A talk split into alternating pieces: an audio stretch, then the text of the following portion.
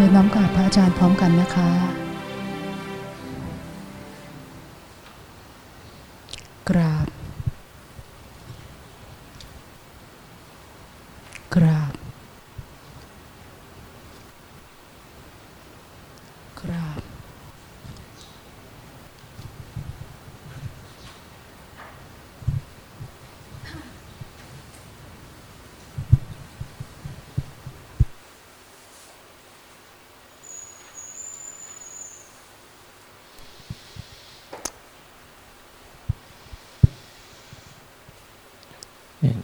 เป็นไงมาอยู่ข้างในนี้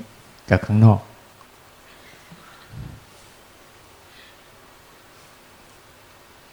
เนี่ยมนุษย์เลยชอบจัดการมนุษย์เลยชอบการจัดการเนี่ยเลยชอบการจัดการจริงๆไม่ใช่การจัดการเป็นแต่การบรรเทาเฉยๆบรรเทาข้างนอกมันร้อนข้างในมันเย็นเนี่ยจะมีกติกาอย่างนี้จะนั่งภาวนาร่วมกันคนไหนหลับคนนั้นต้องพูดให้คนอื่นฟัง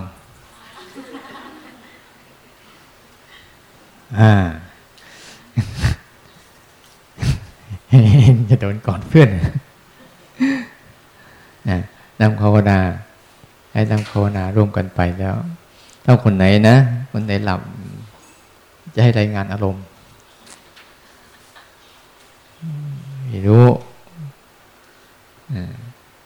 ให้รายงานอารมณ์ให้เพื่อนฟังดีไหมโอเคไม่อนุญาตให้พูดเงียบแล้วแต่พระหลับทำยังไงหลับก็ต้องรายงานเป็นลักษณะเดี๋ยวเราทำไปบางทีเราทำไปแล้วเราก็ฝึกไปมีรายชื่อไหมรายชื่อเอารายชื่อมาก่อนแล้ว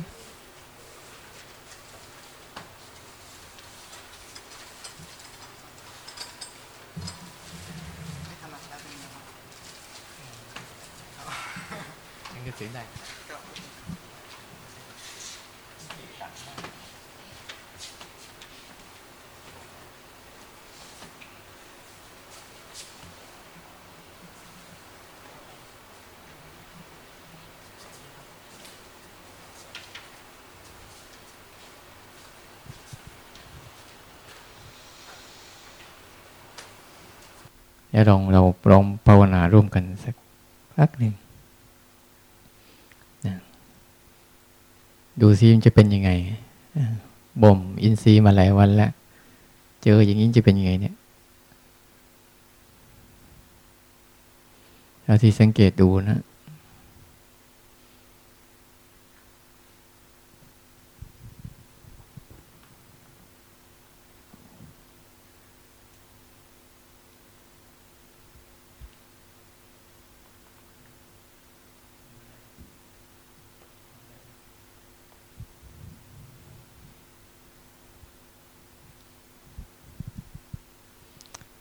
จะเอากึ่งแบบเนี้ย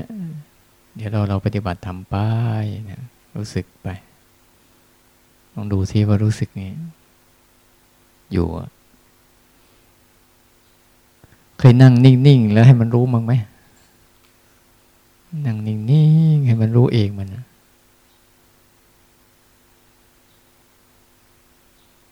นั่งนิ่งๆมั่ง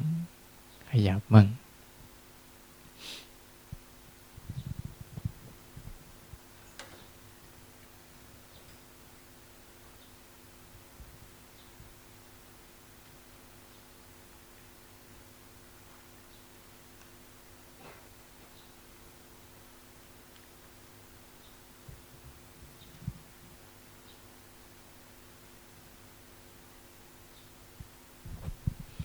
คือเราจะให้ทำแบบนี้นะปฏิบัติธรรมกันไปถ้าช่วงไหนคนไหนง่วงพูดให้คนตื่นฟัง พูดให้คนตื่นฟังพอสักพักหนึ่งพอฟังสักพักหนึ่งก็สงบเงียบอีกปรับลองดูนะว่าได้ยินบ้างเงียบบ้างดูสิใจจะเป็นยังไงเดี๋ยวพระอาจารย์จะนั่งดูคนไหนเห็นได้เป็นเหยื่อก็คนนั้นแหละเดี๋ยวถ้าไม่มีง่วงเลยก็เดี๋ยวจับคนตื่นนี่แหละถ้าพูดมากเกินไปจะมีเวลาดังให้หยุดนะถ้าไปพูดยาวเกินไปฮะดังอยู่ภายใน15นาทีแล้วพูดแล้วเข้าใจได้เนี่ย15นาทีให้เข้าใจได้หมดเนี่ยรู้จักไหม ศิลปะภายใน15นาทีนี่ให้เข้าใจได้หมดเนี่ยเราลองดูนะตั้งใจฝึกไปสายหนึ่งอย่าเอาก่อนเพื่อนเนี่ยมึงเนี่ย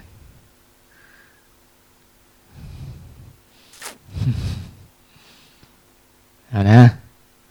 ตั้งใจฝึกให้รู้สึกไป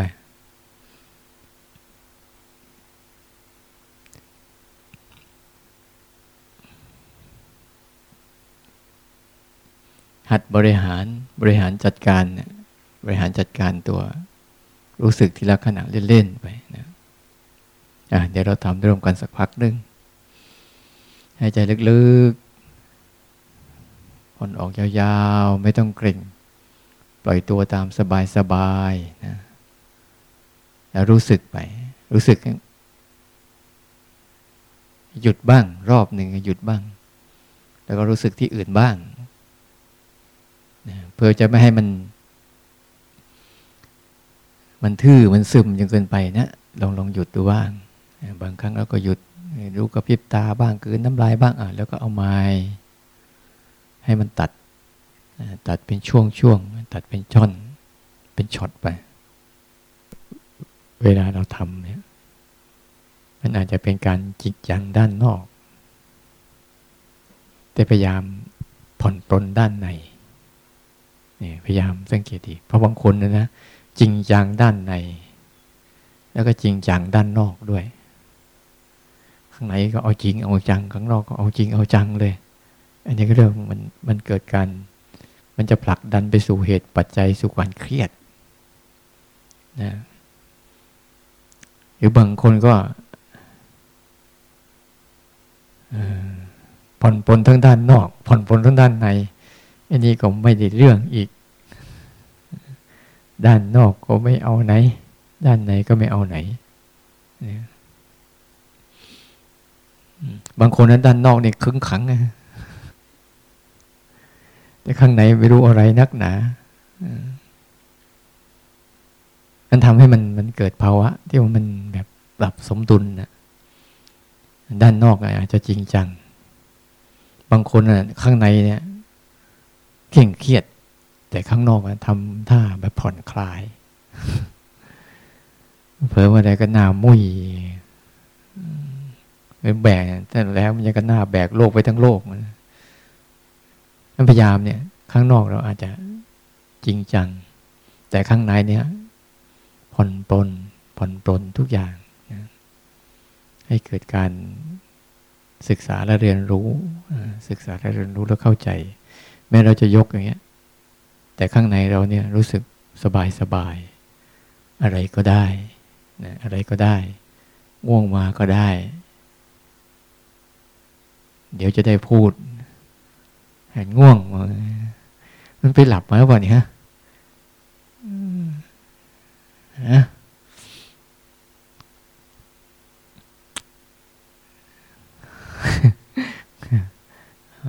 เอาให้เกียรติผู้อาวุโสก่อนเนาะผู้อาวุโสผู้ถือศีล8ให้ไม่เกียรติไม่ชี้เลยแต่เราก็ทำไปนะเอา รายงานชื่ออาจารย์ราเชนกำหนดเอาแล้วกันอาตมาว่าจะง่วงซะหน่อยอดเลย มีอะไรหรอกเป็นการเล่าสู่กันฟังบางทีเราฟังจากภาษาพระบางทีก็เป็นพระอ่ะเนาะบางทีฟังจากภาษาโยมด้วยกันบางทีฟังจากภาษาคนภาวนาด้วยกันเล่าผ่านประสบการณ์เล่าผ่านสิ่งนั้นสิ่งนี้บางทีอาจจะได้เจอมุมมองใหม่ๆบางทีพระก็อาตมาไม่ได้ง่วงแบบโยมมานานแล้วลืมไปแล้วอวดนะนี่ไอ้มีหรอกมาเดินหัวทิ่มหัวตำเหมือนโยมนานแล้ว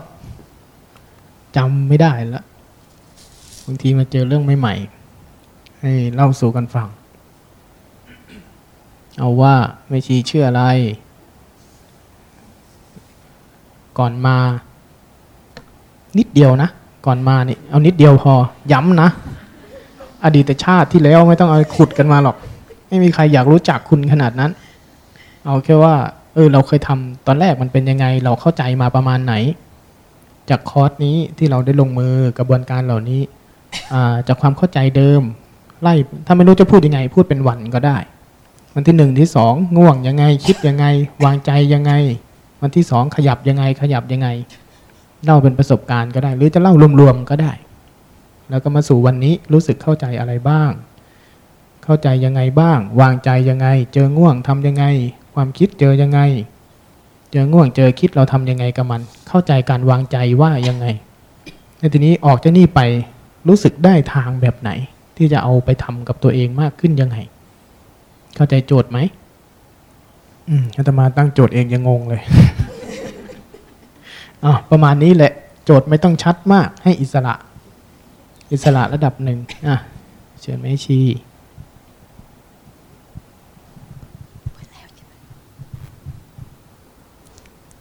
ขอนอบน้อมกราบคุณพระทุกรูปค่ะแล้วก็ขอคารวะญาติธรรมทุกท่านชื่อแม่ชีพจนาสวัสดิ์วงศ์ค่ะโอเคได้ยินไหมคะได้ยินแล้วนะค่ะ แม่ชีมาจากเชียงใหม่ค่ะก็ตอนมาก็ช้าไปหน่อยนึงการที่ได้มีโอกาสได้เข้ามาภาวนาครั้งเนี้ยถือว่าเป็นวาระที่ดีมากพระธรรมจัดสรรให้ได้มาและการมาครั้งเนี้ยตั้งใจว่าจะมาแบบไม่ต้องการอะไรมากต้องการเพียงแต่ว่าจะให้มีความรู้สึกตัวมากขึ้นเพราะก่อนนั้นน่ะเป็นคนที่มีความคิดเยอะเป็นคนที่มีความจริงจังกับชีวิตเยอะแต่พอมาได้พบกับคณะท่านพระอาจารย์ก็รู้สึกว่าความรู้สึกนั้นเปลี่ยนไปมันมีความรู้สึกว่ากายใจเราเบาขึ้นสบายขึ้นความที่เราเคยจริงจังกับชีวิตเนี่ยมันเป็นความไร้สาระมันไร้สาระแบบชนิดว่าถ้าบอกให้ย้อนอดีตมาเราจะไม่อยากได้แบบนั้นอีกแล้วพอการมาครั้งเนี้ย ต้องขอบอกว่าสภาวะธรรมตอนที่ได้ออกไปเก็บอารมณ์ข้างนอกวันแรกก็รู้สึกว่าโชคดีที่ว่ามีอะไรติดขัดเนี่ยท่านพระอาจารย์ก็จะให้คำตอบได้เก็บคำพูดจากพระอาจารย์แต่ละท่านมาแล้วก็เอาไปประพฤติปฏิบัติพอติดขัดปุ๊บก็ถามก็ได้ต่อเนื่องวันแรกที่ต่อเนื่องเนี่ยมีความรู้สึกว่าดีใจมากแล้วก็เหมือนกับมันต่อยอดทำไปเรื่อยๆเรื่อยๆเรื่อยๆวันนั้นก็รู้สึกว่าจิตมันตื่นมากเลยค่ะตื่นแบบชนิดว่าเข้าไปที่กุฏแล้วก็ไม่ยอมนอน4 ทุ่มแล้ว5 ทุ่มแล้วพอตื่นขึ้นมาพบท่านพระอาจารย์ราเชน เราก็เล่าให้ฟังถึงสภาวะกลางคืนที่เราได้ปรากฏว่าเราไม่รู้หรอกว่าเราอะใจเราต้องการที่จะให้มันต่อเนื่องของเมื่อวานอีกมันเลยวุ่นวายไปหมดเลยหลังจากนั้นเพราะเราอยากประคองรักษาความทรงผู้รู้ไว้อยู่เรื่อยๆทรงการรู้สึกตัวดีหมดอะไรเงี้ยมึนง่วงเพราะเราก็ไม่ค่อยได้นอนด้วยคืนวันแรกพอเสร็จแล้วโอ้โหง่วงเอาน้ำราดศีรษะแล้วเดินก็แล้วทำไงก็แล้วแย่เลยพอหลังจากนั้นกว่าจะหายก็เอาตอนช่วงบ่ายตอนนี้บ่ายก็รู้สึกดีขึ้นดีขึ้นดีขึ้นก็รู้สึกว่าดีแล้วโอเคแล้วพอรุ่งขึ้นอีกวันนั้นพอวันที่สองผ่านไปรุ่งขึ้นอีกวันก็มีความรู้สึกสนุกสนานร่าเริงกับการเดินจงกรมก็อยากจะทำไปอีกทำไปอีกเมื่อวานนี้เจอท่านพระอาจารย์ราเชนบอกว่าอาตมาปล่อยให้โยมเดินมา3 วันแล้วนะเพราะไม่ค่อยยอมนั่งทำจังหวะอะค่ะไม่ค่อยอยากนั่งพอนั่งทีไรง่วงทุกทีนั่งทีไรปุ๊บหลับตาทันทีหลับตาปุ๊บหลับทันทีก็เลยต้องเปลี่ยนก็เลยรู้สึกว่าเราไม่รู้เลยว่าเราพยายามที่จะรักษาสภาวะนั้นไว้สภาวะของความเป็นผู้รู้อย่างเงี้ยรักษาไม่ได้จนเมื่อเช้านี้เลยเข้าใจความเป็นจริงว่าเราพยายามที่จะประคองรักษามันเนี่ยรักษาไม่ได้ขอให้อยู่กับความเป็นปกติอะค่ะความเป็นปกตินี้จะช่วยให้เราได้อยู่กับความโล่งโปร่งสบายแล้วก็รู้สึกว่าสภาวะนั้นมันเป็นอะไรที่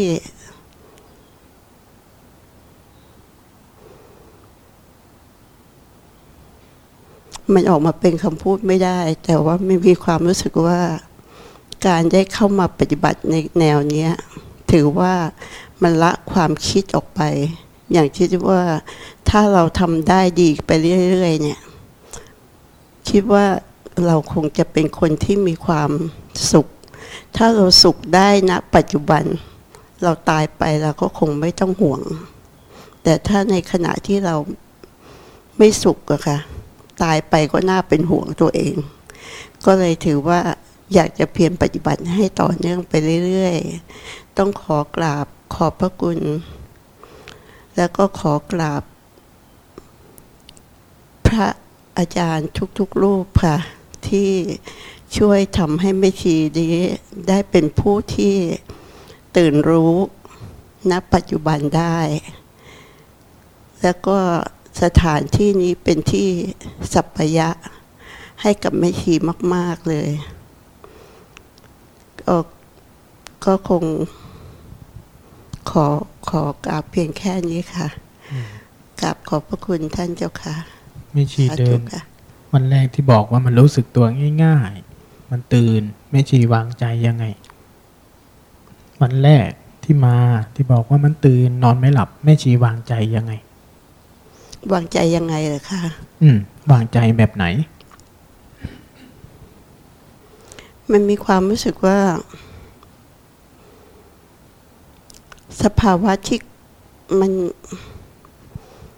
เวลาลงมือทำรู้สึกตัวนี่แม่ชีทำยังไงวันแรกการวางใจของวันแรกยกมือทำแบบไหนเดินทำแบบไหนให้รู้กับความรู้สึกไปทั่วในขณะถ้าเดินนะคะก็ทำความรู้สึกไปที่ความที่เท้าที่ความรู้สึกปล่อยไปสบายๆค่ะไม่ชีไม่พยายามไม่เก่งอะไรตอนที่เวลาปฏิบัติเดินนะคะวันที่สองมันเริ่มตื่นวางใจยังไงมันถึงได้มึนตึบก็ไม่รู้ด้วยว่าตัวเองพยายามที่จะรักษาแต่ยิ่งเดินยิ่งวิ่งยิ่งวิ่งยิ่งเดินยิ่งเดินยิ่งตื่นยิ่งตื่นยิ่งอยากได้ใช่ค่ะสุดท้ายเหมือนตึบมึนโอ้โห เอาน้ำเตรียมไปด้วยราดศีรษะแบบพยายามทุกอย่างที่จะให้มันตื่นนะคะตรงนี้ตื่นหมายถึงว่าตื่นจากง่วงนะคะแต่พอเสร็จแล้วท่านพระอาจารย์ไปชี้แจงให้ฟังมันเยอะมากค่ะมันเยอะมากแต่ตอนนี้บอกตรงว่ามันจำไม่ได้หรอกว่าอะไรแต่ก็ไม่ก่อนพยายามคิดอยากจะจดอยากจะจำตอนนี้มันมีความรู้สึกว่าไม่อยากจะจำอะไรแล้วค่ะอยากจะลืมนั่นแหละดีอยากจะลืมค่ะเพราะรู้สึกว่าการลืมเนี่ยเราจะสบายค่ะเจอของใหม่กว่าใช่ค่ะของใหม่มันแบบมันเหมือนสำลีมันสบายอะค่ะแต่พอเราทิ้งความตั้งใจพอเราทิ้งความอยากได้กลับมาเดินมันสบายมันก็กลับมาใหม่ใช่ไหมใช่ค่ะไอ้ตัวรู้ไอ้ตัวโปร่งโล่งเบาสบายที่อาจารย์พันธุ์ท่านชอบพูดให้เราฟังนี่เกิดได้ง่ายไหมก็อันนี้จะว่าไปแล้วท่านพระอาจารย์ก็เป็นผู้ที่เหมือนจะว่าเป็นเหมือนหมอดูเลยนะ พอบอกเล่าอาการให้ท่านฟังท่านก็จะวิเคราะห์มาเอ๊ะท่านรู้หมดเลย ว่าเราเป็นอะไรเราไม่รู้จักนั่นนะคะว่าอ๋อเราพยายามที่จะรักษามันเนี่ยค่ะแล้วก็ไปรักษามันเพื่อจะได้คงสภาพดีๆไว้แต่จริงๆแล้วเนี่ยไอ้ที่รู้แบบนั้นน่ะมันรู้ปนความคิดนะคะแต่พอเรารู้แบบที่ว่ารู้แบบรู้สึกตัวเนี่ยมันไม่ได้ปนความคิดเนี่ยรู้ผ่านมันก็เลยรู้สึกว่าพอมันรู้ผ่านแล้วคำว่าปล่อยผ่านนะคะแล้ววันนี้ที่ท่านอาจารย์บอกว่าไม่ชียังประคองนะเวลาเอามือลงก็ยังประคองอะค่ะไม่ชีก็เลยสังเกตว่าท่านทำไงท่านทิ้งมือไม่ชีก็เราทิ้งมือดูเอ๊ะทิ้งนี่มันเหมือนกับเวลาที่เราเดินแล้วเราเดินหรือเราไปทำอะไรเนี่ยแล้วเรานั่งพักอะค่ะพอเรานั่งพักปุ๊บเนี่ยมันมีความรู้สึกอย่างเงี้ยค่ะพอมันรู้สึกมันปล่อยผ่านไปเลยอะค่ะท่านอาจารย์ผ่านปุ๊บมันรู้สึกจบเลยอะมันฟูลสต็อปเลยอะค่ะ มันรู้สึกท่านอาจารย์ได้อีกคำหนึ่งแล้วปล่อยแบบฟูลสต็อปไปเลย ท่านอาจารย์จะก๊อปคำไปใช้ ปล่อยแบบหยุดศิลปะแห่งการหยุดค่ะการหยุดเป็นศิลปะมากนะค่ะเพราะว่าที่ท่านพระอาจารย์กสิณบอกว่ารู้ปล่อยผ่านเนี่ยค่ะไม่ใช่เอาไปทำทันทีแต่วันนี้ที่ท่านบอกว่าตอนไม่ชี้เอามือลงอ่ะไม่ชี้ยังประคองอยู่นะอะไรเงี้ยค่ะเราก็ไม่รู้ตัวเลยคิดว่าเอ๊ะเราประคองมันทุกเรื่องเลยอ่ะลองใหม่สิเห็นท่านพระอาจารย์ทำปล่อยอย่างเงี้ยเราก็ปล่อยมั่งแล้วเสร็จแล้วพอพลิกอย่างงี้มันมีความรู้สึกว่าอ๋อมันหายเหนื่อยเลยอ่ะมันจบไปเลยอ่ะเจ้าค่ะท่านพระอาจารย์ก็กราบขอบพระคุณท่านที่ท่านเป็นผู้ชี้แนะให้บอกเส้นทางให้อ่ะเจ้าค่ะง่ายแล้วนะทีนี้เรื่องภาวนาเป็นเรื่องง่ายแล้วนะรู้สึกอย่างนั้นนะเจ้าค่ะให้มันเป็นเรื่องเดียวกับชีวิตไปทีนี้เราทำอะไรก็มันเยอะหรอใช้ชีวิตไปแต่ละขณะนั่งรอวันตายไปโอ้ เอ๊ะท่านอวยพรนะเปล่าเจ้าค่ะแต่อย่าไปนั่งรอวันตายแบบจมไปกับมันนะนั่งรอไปเปิดรับตายเมื่อไหร่ก็ได้นั่งรอมันไปนั่งรอไปแบบพร้อมรับกับมันตั้งหลักกับมันวันนั้นท่านก็พูดนะบอกว่าเอ๊ะที่แม่ชีเห็นเนี่ยดีแล้วที่เห็นนะถ้าไม่เห็นเนี่ยยังตายไม่ได้เรื่องนี้จริงนะถ้าใครยังรู้สึกตัวจริงๆไม่เป็นนี่ยังรู้ให้มันรู้จริงๆเนี่ยใจตื่นจริงๆมันฟุ้งสต๊อกจริงๆไม่เป็นเนี่ยอย่าเพิ่งตายเสียดายชีวิตถ้ารู้สึกตัวอย่างนี้เป็นละโอ้เอาละตายได้ใช่ไหมคะก็อย่าเพิ่งตายอีกนั่นแหละอย่าเพิ่งไปรีบตายก็มันให้มันชัดมันเจนก่อน ทีนี้เริ่มมีเงินฝากธนาคารแล้วกินดอกเบี้ยมันก่อนได้ค่ะได้คนเราภาวนาเนี่ยถ้าถึงจุดที่มันเป็นรู้จักจริงๆใจรู้จักจริงๆทำเข้าล่องจริงๆหลังจากนั้นรอเวลาแล้วก็เติมความเพียรเข้าไปผลของการภาวนาที่รู้สึกตัวเนี่ยจะเข้าไปเป็นวงจรจิตเราจะติดไอ้เรื่องนี้เข้าไปวงจรนึง ทีนี้เห็นไหมตั้งแต่เดินไปเดินมาตั้งแต่ทำนู่นเวลามันคิดเวลามันรู้สึกใจมันสามารถรับรู้ได้หมดเลยกายกำลังเคลื่อนกำลังไหวกำลังเป็นอะไรสิ่งนั้นก็มีพื้นที่แสดงตัวไปเรื่อยๆเรื่อยๆใจเรากำลังรู้สึกเป็นอะไรก็มีพื้นที่แสดงตัวทั้งกายทั้งใจแสดงตัวของมันอยู่อย่างนั้นเจ้าค่ะมันกลับกลายเป็นเรื่องที่ไปด้วยกันง่ายๆแค่นี้หลังจากนั้นให้เวลากับเรื่องนี้ให้เยอะที่สุดเป็นเรื่องแรกในชีวิตค่ะแค่นั้นต้อง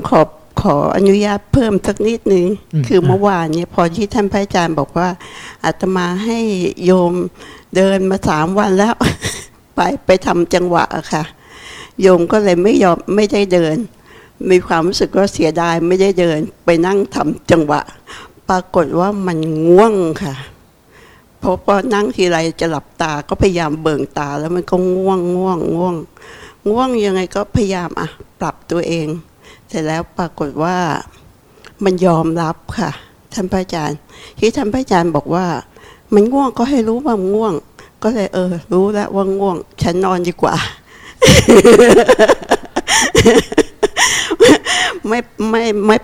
ไม่ฝืนนะคะไม่ปล่อยฝืนพอปรากฏเช้าตื่นขึ้นมามันโล่งมันสบายแล้วมันเห็นแล้วอ๋อสาเหตุของเราที่มันทุกข์เพราะเราไม่ยอมรับความเป็นจริงเราจะทำบางอย่างที่ให้ได้บางอย่างนะคะแต่พอเรารับความเป็นจริงแล้วใจมันโล่งใจมันสบายใจมันปลอดโปร่งแล้วรู้สึกว่าพอเช้านี้ขึ้นมามันก็รู้สึกสบายไม่เห็นทุกข์อะไรเลยอะไรค่ะตรงนี้ละที่ท่านอาจารย์เน้นย้ำการยอมรับมันการยอมรับมันได้คือการที่เข้าใจไตรลักษณ์เลยนะเมื่อใดเข้าใจไตรลักษณ์ใจจะยอมรับได้แต่การง่วงก็นอนนี้อาตมาไม่ได้แนะนำนะไม่เกี่ยวนะก๊อปพัดหลังได้แต่ไอ้พัดนอนนี่อย่าก๊อปนะเอาเฉพาะคนๆไปเอาจริงๆนะแต่เรื่องนี้อาตมาเคยแนะนำคนนะเคยแนะนำคนแบบนี้เหมือนกันเดินง่วงนักหนาเอ้าวันนี้อยากนอนเลยอยากหลับเลยห้ามแล้วอย่างเดียวห้ามจมกับอะไรนานมีบางคนทะลุผ่านความง่วงจากการนอนหลับตื่นขึ้นมาเป็นเลยรู้สึกตัวง่ายมันง่ายแค่นี้จริงๆปัญหามันอยู่ที่ตัณหาของเรา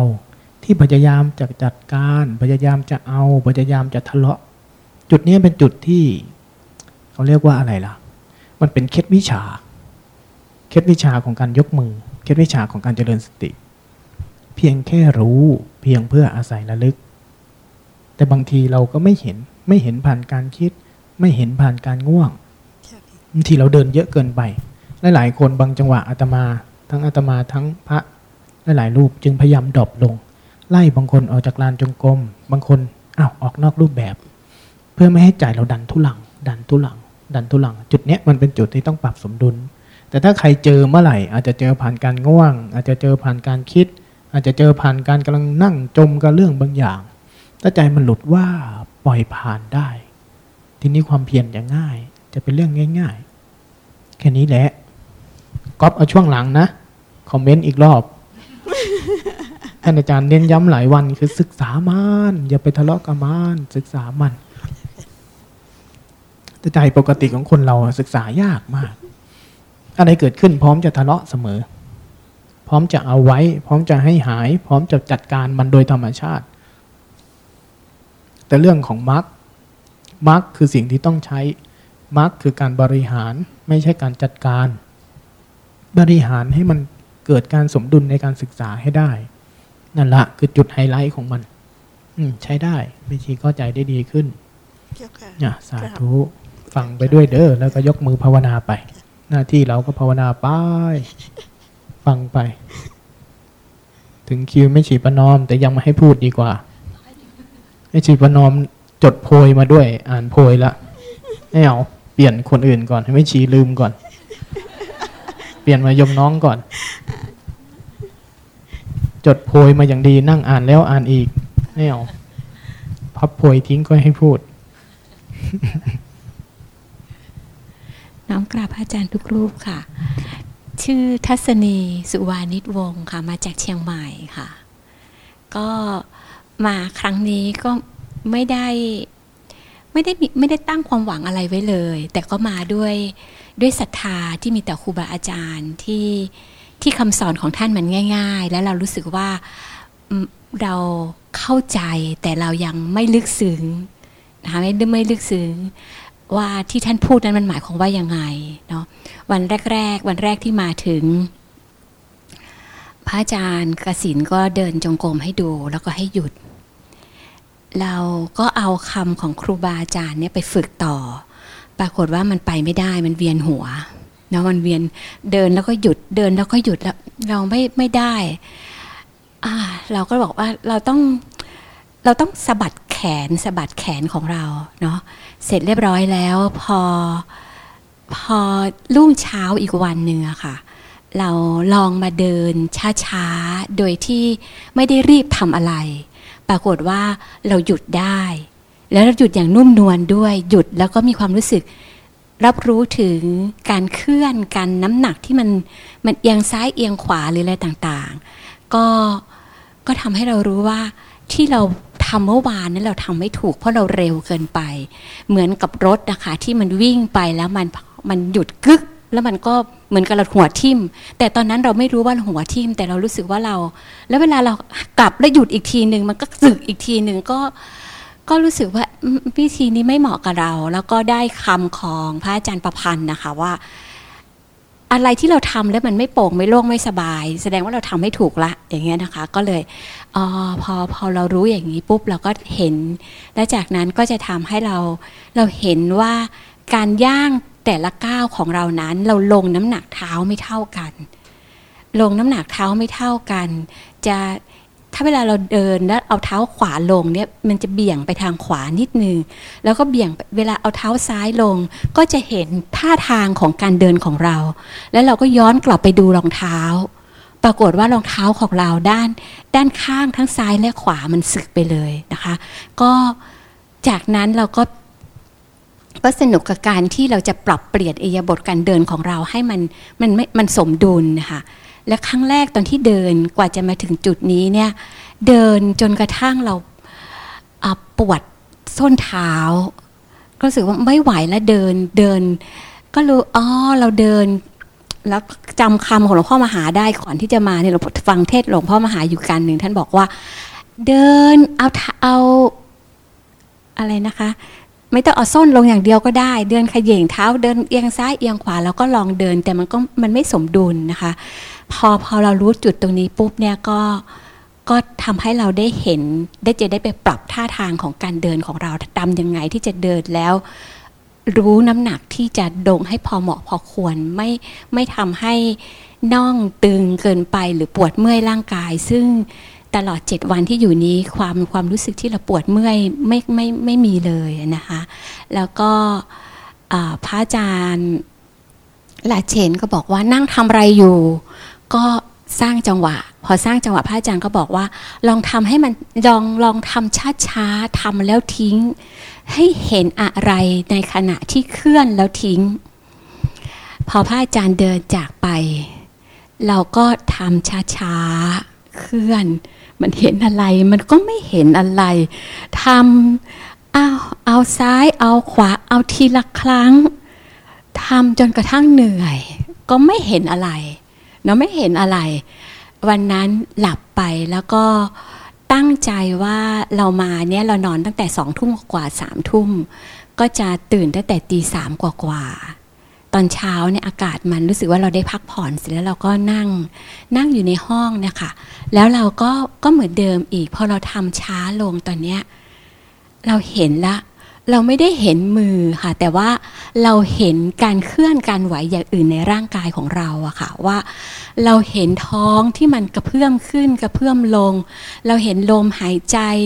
เราเห็นส่วนอื่นๆที่มันขยับขยื่นนอกจากมือก็เลยบอกพระอาจารย์อันนี้ถูกไหมพระอาจารย์ถูกหรือเปล่าพระอาจารย์ก็ว่า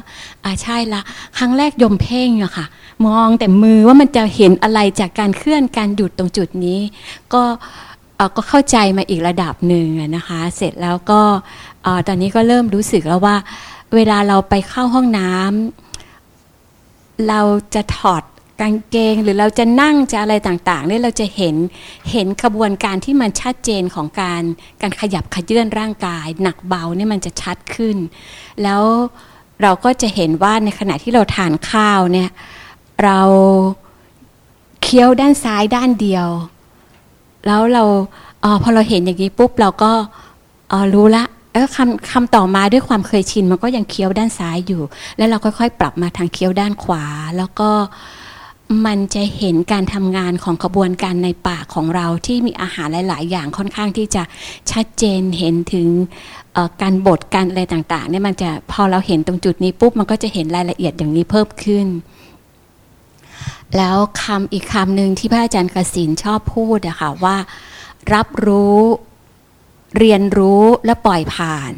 ครั้งแรกพระอาจารย์บอกว่าให้รับรู้แล้วก็ปล่อยผ่านรับรู้แล้วก็ทิ้งรับรู้แล้วก็ทิ้งตอนหลังพระอาจารย์มาเพิ่มอีกคำเรียนรู้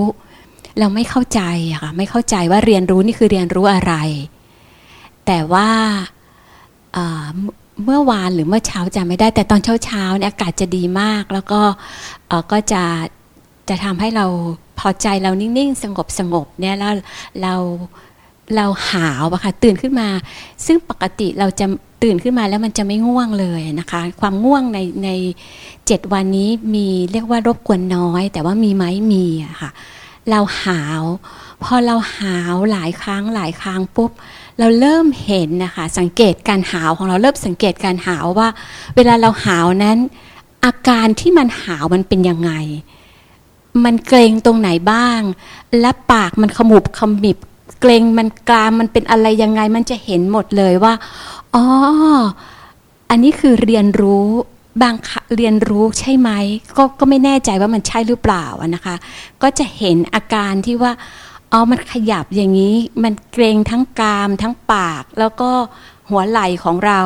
พอเราหาวเสร็จมันจะต้องมันจะกลืนน้ำลายแล้วหาวบางครั้งมันจะมีน้ำตาออกมาด้วยอย่างเงี้ยค่ะก็เมื่อเช้าได้มีโอกาสพระอาจารย์ราเชนก็กลับไปถามว่าเป็นยังไงบ้างก็เล่าให้พระอาจารย์ฟังพระอาจารย์บอกว่าอันนี้แหละคือการเรียนรู้บอกเอาถ้าอย่างนี้โยมเข้าใจแล้วแต่ก่อนนี้ไม่เข้าใจนึกว่าจะต้องไปสาวหาเหตุอะไรของมันนะคะว่าไอ้คำว่าเรียนรู้มันคืออะไรเนาะทีนี้ก็มีอีกคำหนึ่งอะค่ะที่พระอาจารย์พูดแล้วเราเอาเก็บไปศึกษาค่ะคือคำว่าเห็นแล้วหูได้ยินแล้วมันเกิดอะไรขึ้นตาเห็นแล้วมันเกิดอะไรขึ้นลิ้มรสแล้วมันเกิดอะไรขึ้นซึ่งแต่ก่อนเราไม่เคยสังเกตหรือว่าเราไม่เคยสังเกตแต่ตอนนี้ค่ะมันมีเหตุการณ์หลายเหตุการณ์ที่ทำให้เราเห็นปุ๊บเราเห็นจิตของเราทำงานค่อนข้างจะเร็วนะคะก็อันนี้เคยเล่าพระอาจารย์ว่ามีอยู่เช้าวันหนึ่งอาหารกลางวันวันหนึ่งค่ะมีต้มส้มกระดูกซี่โครงอ่อนนะคะกระดูกซี่โครงอ่อนแล้วเราก็ตักอาหารมาอย่างเดียวแค่นี้นะคะตอนที่ตักมาก็ไม่ได้คิดอะไรพอกลับมาถึงปุ๊บแล้วก็พยายามทานตามที่พระอาจารย์กสิณบอกดมทุกอย่างนะคะดมอย่างน้อยก็เก็บแต้มไว้ก่อนแล้วให้มันได้รู้สึกหนึ่งอันแต่พอเราชิมรสต้มยำอะค่ะพอมันเข้าไปในปากแค่นั้นนะคะมันกระทบปุ๊บเนี่ยมันกลับไปที่บ้านของเราเลยว่าเรามีกระดูกซี่โครงอ่อนอยู่ที่บ้านนะคะแล้วเราก็จะต้มแบบนี้เราก็กลับมาดูว่ามันมีเครื่องปรุงอะไรยังไงบ้างเนี่ยค่ะเอาบอกมันเห็นจนกระทั่งยังไม่ถึงไปนั่งเตายังไม่ทำเท่านั้นเองนะคะแต่เห็นรู้แล้วค่ะว่ามันมีอะไรอยู่ยังไงจะทำอย่างเงี้ยค่ะมันเห็นความรวดเร็วของการทำงานนะคะ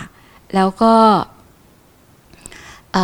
อันเนี้ยมันเกิดขึ้นหลายๆครั้งต่อการกระทบไม่ว่าจะเป็นเรานั่งอย่างเงี้ยค่ะก็นั่งหรือบางทีมันมีหมอนเล็กๆที่เขาให้ลองนั่งอยู่ในห้องนอนนะคะเวลากระทบปุ๊บเนี่ยมันนึกถึงหมอนวดอะค่ะมันมีหลายจุดมากที่มันเห็นกันกระทบแล้วกันเกิดกันกระทบแล้วกันเกิดที่มันค่อนข้างรวดเร็วแล้วอันเนี้ยก็เราเข้าใจแล้วว่าเวลามันมีอะไรมาสัมผัสมันกระทบและจิตมันไปยังไงอะค่ะและอีกอันหนึ่งก็คือมันมีหลายเรื่องราวพระอาจารย์ จำไม่ได้ละเราจะสังเกตเห็นคนงานนะคะคนงานที่ลองเอาเรื่องนี้ลองสรุปความเข้าใจว่าจริงๆการเจริญสติคือการทำอะไรแบบไหนจากที่เราสรุปพูดมาทั้งหมดที่เป็นรายละเอียดเราวางใจยังไงคือสรุปออกมาเป็นช็อตสั้นๆของการเข้าใจว่าเจริญสติจริงๆคืออะไรผ่านความเข้าใจคือท ถ้าผ่านความเข้าใจเนี่ยแสดงก็คิดว่าการเจริญสติเนี่ยพอเราเริ่มสะสมสิ่งที่เราตั้งใจทำมากขึ้น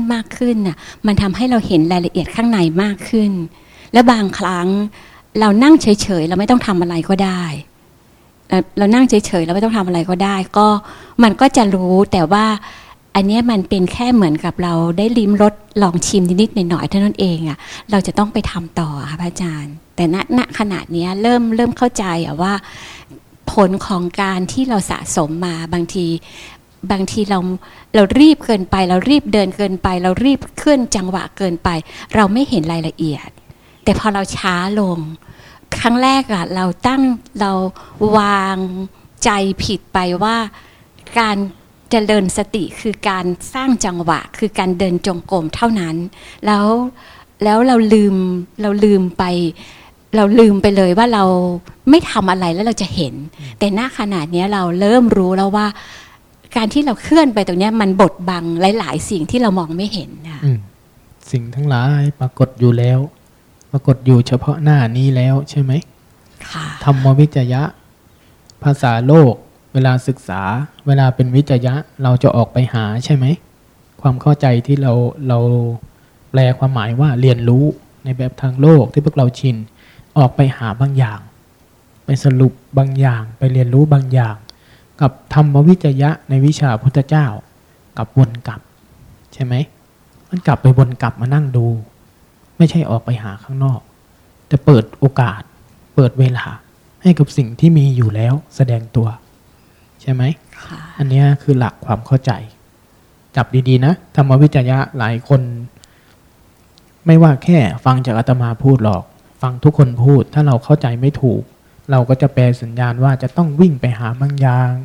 วิ่งไปทำบางอย่างวิ่งไปสร้างบางอย่างขึ้นแต่เราจะพลาดกับสิ่งที่ปรากฏเฉพาะหน้านี้แล้วแค่หย่อนกายหย่อนใจลงนิดนึงแล้วนั่งฟังมันดีๆนั่งศึกษารับรู้เรียนรู้กับมันไปอยู่กับมันไปใช่ไหมค่ะนี่แหละคือการวางใจที่สำคัญอาตมาสรุปถูกไหมถูกค่ะพระอาจารย์แต่ว่าขอแถมอีกนิดหนึ่งได้ไหมคะว่าพระอาทิตย์มันสวยค่ะโอ้ยมันเกิดมาตั้งนานแล้วพระอาทิตย์มันสวยมันเกิดทุกเช้าเลยพระอาทิตย์มันสวยแล้วก็มันมีนกด้วยพระอาจารย์มันสวยมากเลยเราทานอาหารเช้ากับพระอาทิตย์แล้วก็กับนกเนี่ยค่ะยมคิดว่าไอ้ตัวเนี้ยมันเป็นจุดอีกอันหนึ่งนะถ้าเรารู้สึกเบิกบานกับสิ่งที่อยู่รอบๆตัวเราอะพระอาจารย์มันจะมีผลต่อการเราไม่ได้เคร่งเครียดอะพระอาจารย์ไม่ได้แต่รู้สึกว่าวันนี้ขอดูพระอาทิตย์อีกหน่อยนึงก่อนจะไปรับอาหารมาแล้วยังอะไรอย่างเงี้ยค่ะแต่แล้วฝั่งนี้นะคะเขากำลังเกี่ยวข้าวใหม่ เกี่ยวข้าวใหม่ๆเนี่ยก็จะเห็นนกมันมาแบบเป็นร้อยๆตัวแล้วโอ้โหมันสวยจริงๆอะค่ะพระอาจารย์แล้วก็อันนี้คือความงามนะคะและตอนเช้าๆอะค่ะก็จะเห็นความงามอีกความงามหนึ่งค่ะพระอาจารย์จะเห็นพี่กุ้งอะค่ะมาตามเคาะตามห้องต่างๆกลัวเราจะเผลอไปหรือว่าเอ๊ะเราไม่สบายหรือเปล่าอะไรอย่างเงี้ยนะคะแล้วเมื่อเช้าอะค่ะเราอารมณ์เราอยากจะอยู่ในห้องอะนะคะก็ห่วงพี่กุ้งเดี๋ยวพี่กุ้งจะมาเอ๊ะเราไม่สบายหรือเปล่าอย่างเงี้ยเนาะ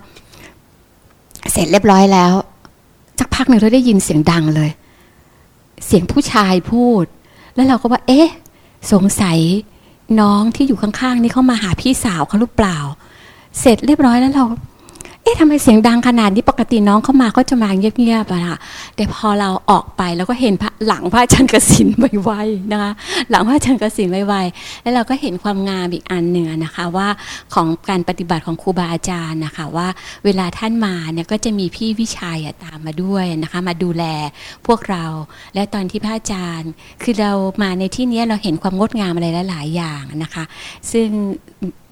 ไม่ว่าจะเป็นการดูแลอย่างดีของทีมงานนะคะเข้าป่าอาหารในการที่จะทำให้พวกเราไม่ต้องวิตกกังวลอะไรแล้วก็ไม่มากเกินไปไม่น้อยเกินไปกำลังพอดีการที่ครูบาอาจารย์มาสอบอารมณ์พวกเรานะคะแล้วก็การที่มีคนคอยดูแลเนี่ย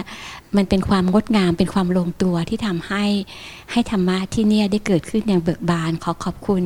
ท่านประธานโครงการนะคะแล้วก็เจ้าหน้าที่ทุกท่านแล้วก็ครูบาอาจารย์ทุกรูปเจ้าค่ะเรื่องนกเหรอคะ เห็นแต่ความงามเห็นความน่าเกลียดบ้างไหมล่ะมันก็มีทั้งคู่นั่นแหละแต่เวลามนุษย์เลือกพูดกันนะโอ้ยมันคือความงามความน่าเกลียดซุกไว้ข้างหลังแต่มันเป็นความงามจริงๆนะเช้ามาปั่นจักรยานหรือเดินมาแล้วมาเคาะไงพระอาจารย์มันเห็นแล้วรู้สึกว่าเราประทับใจอะค่ะ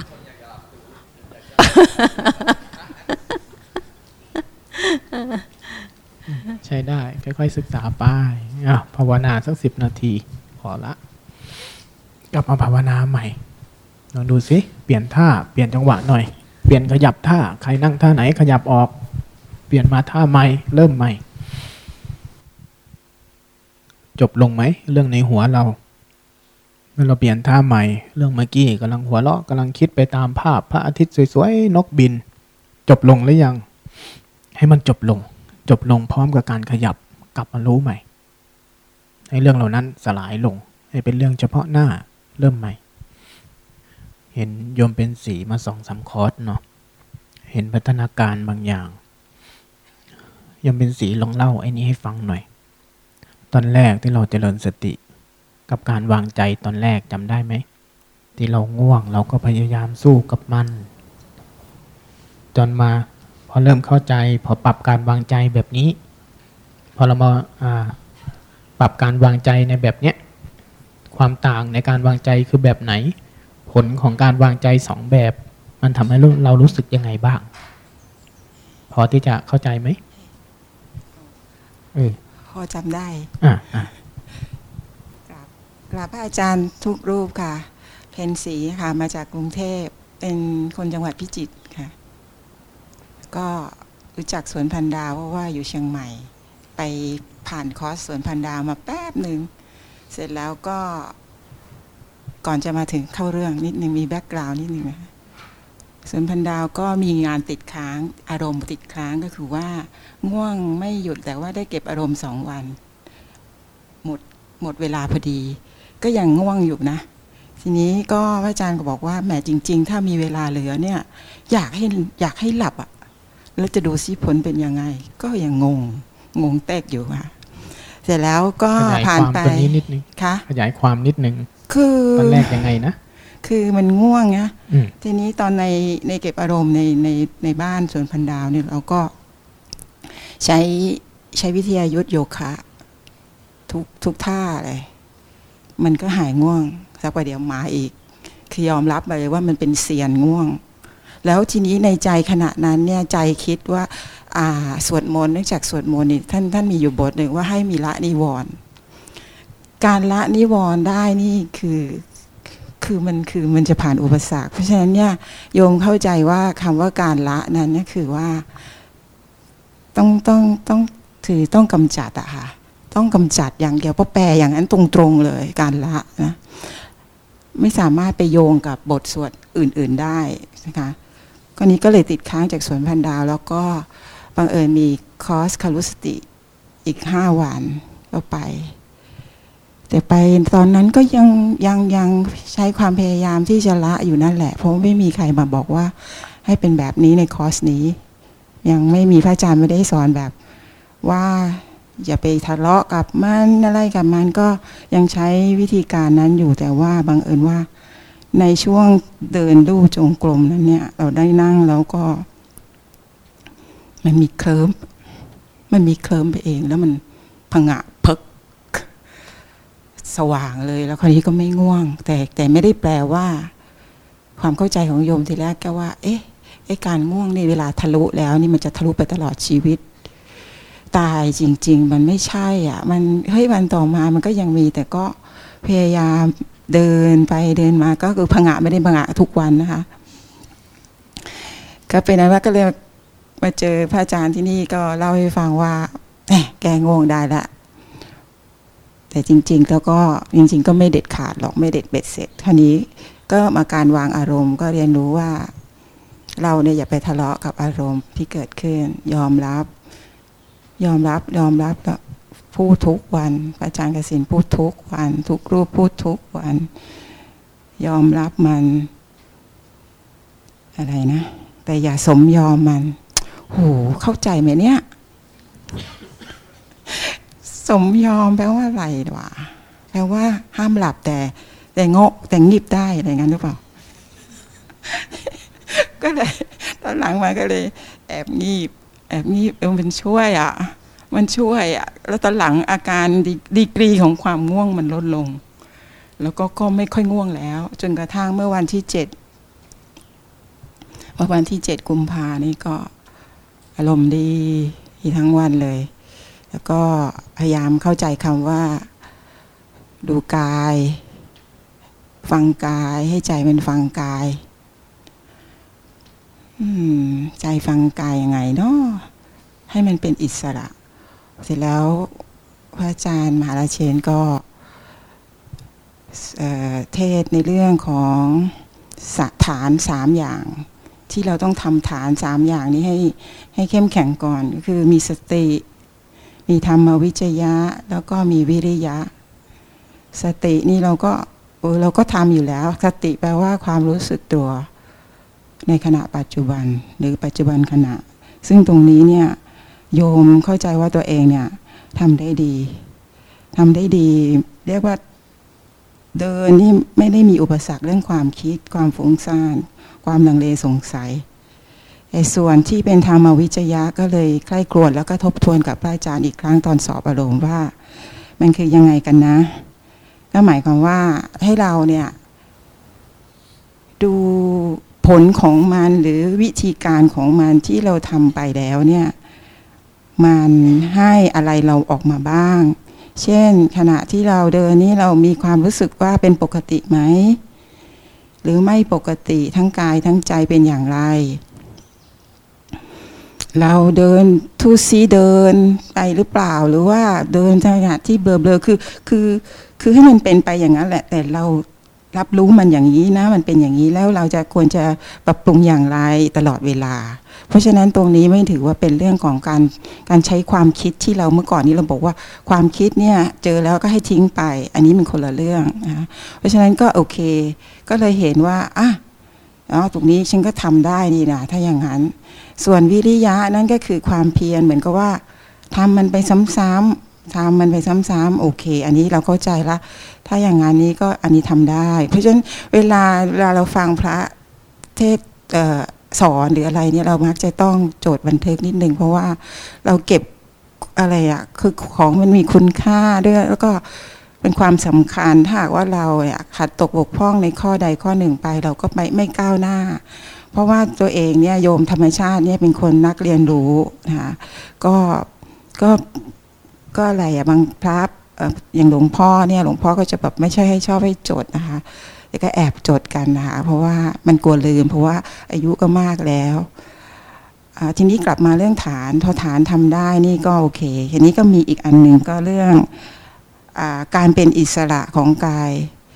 มันคือยังไงเพราะว่าพระอาจารย์บอกว่าเราอะ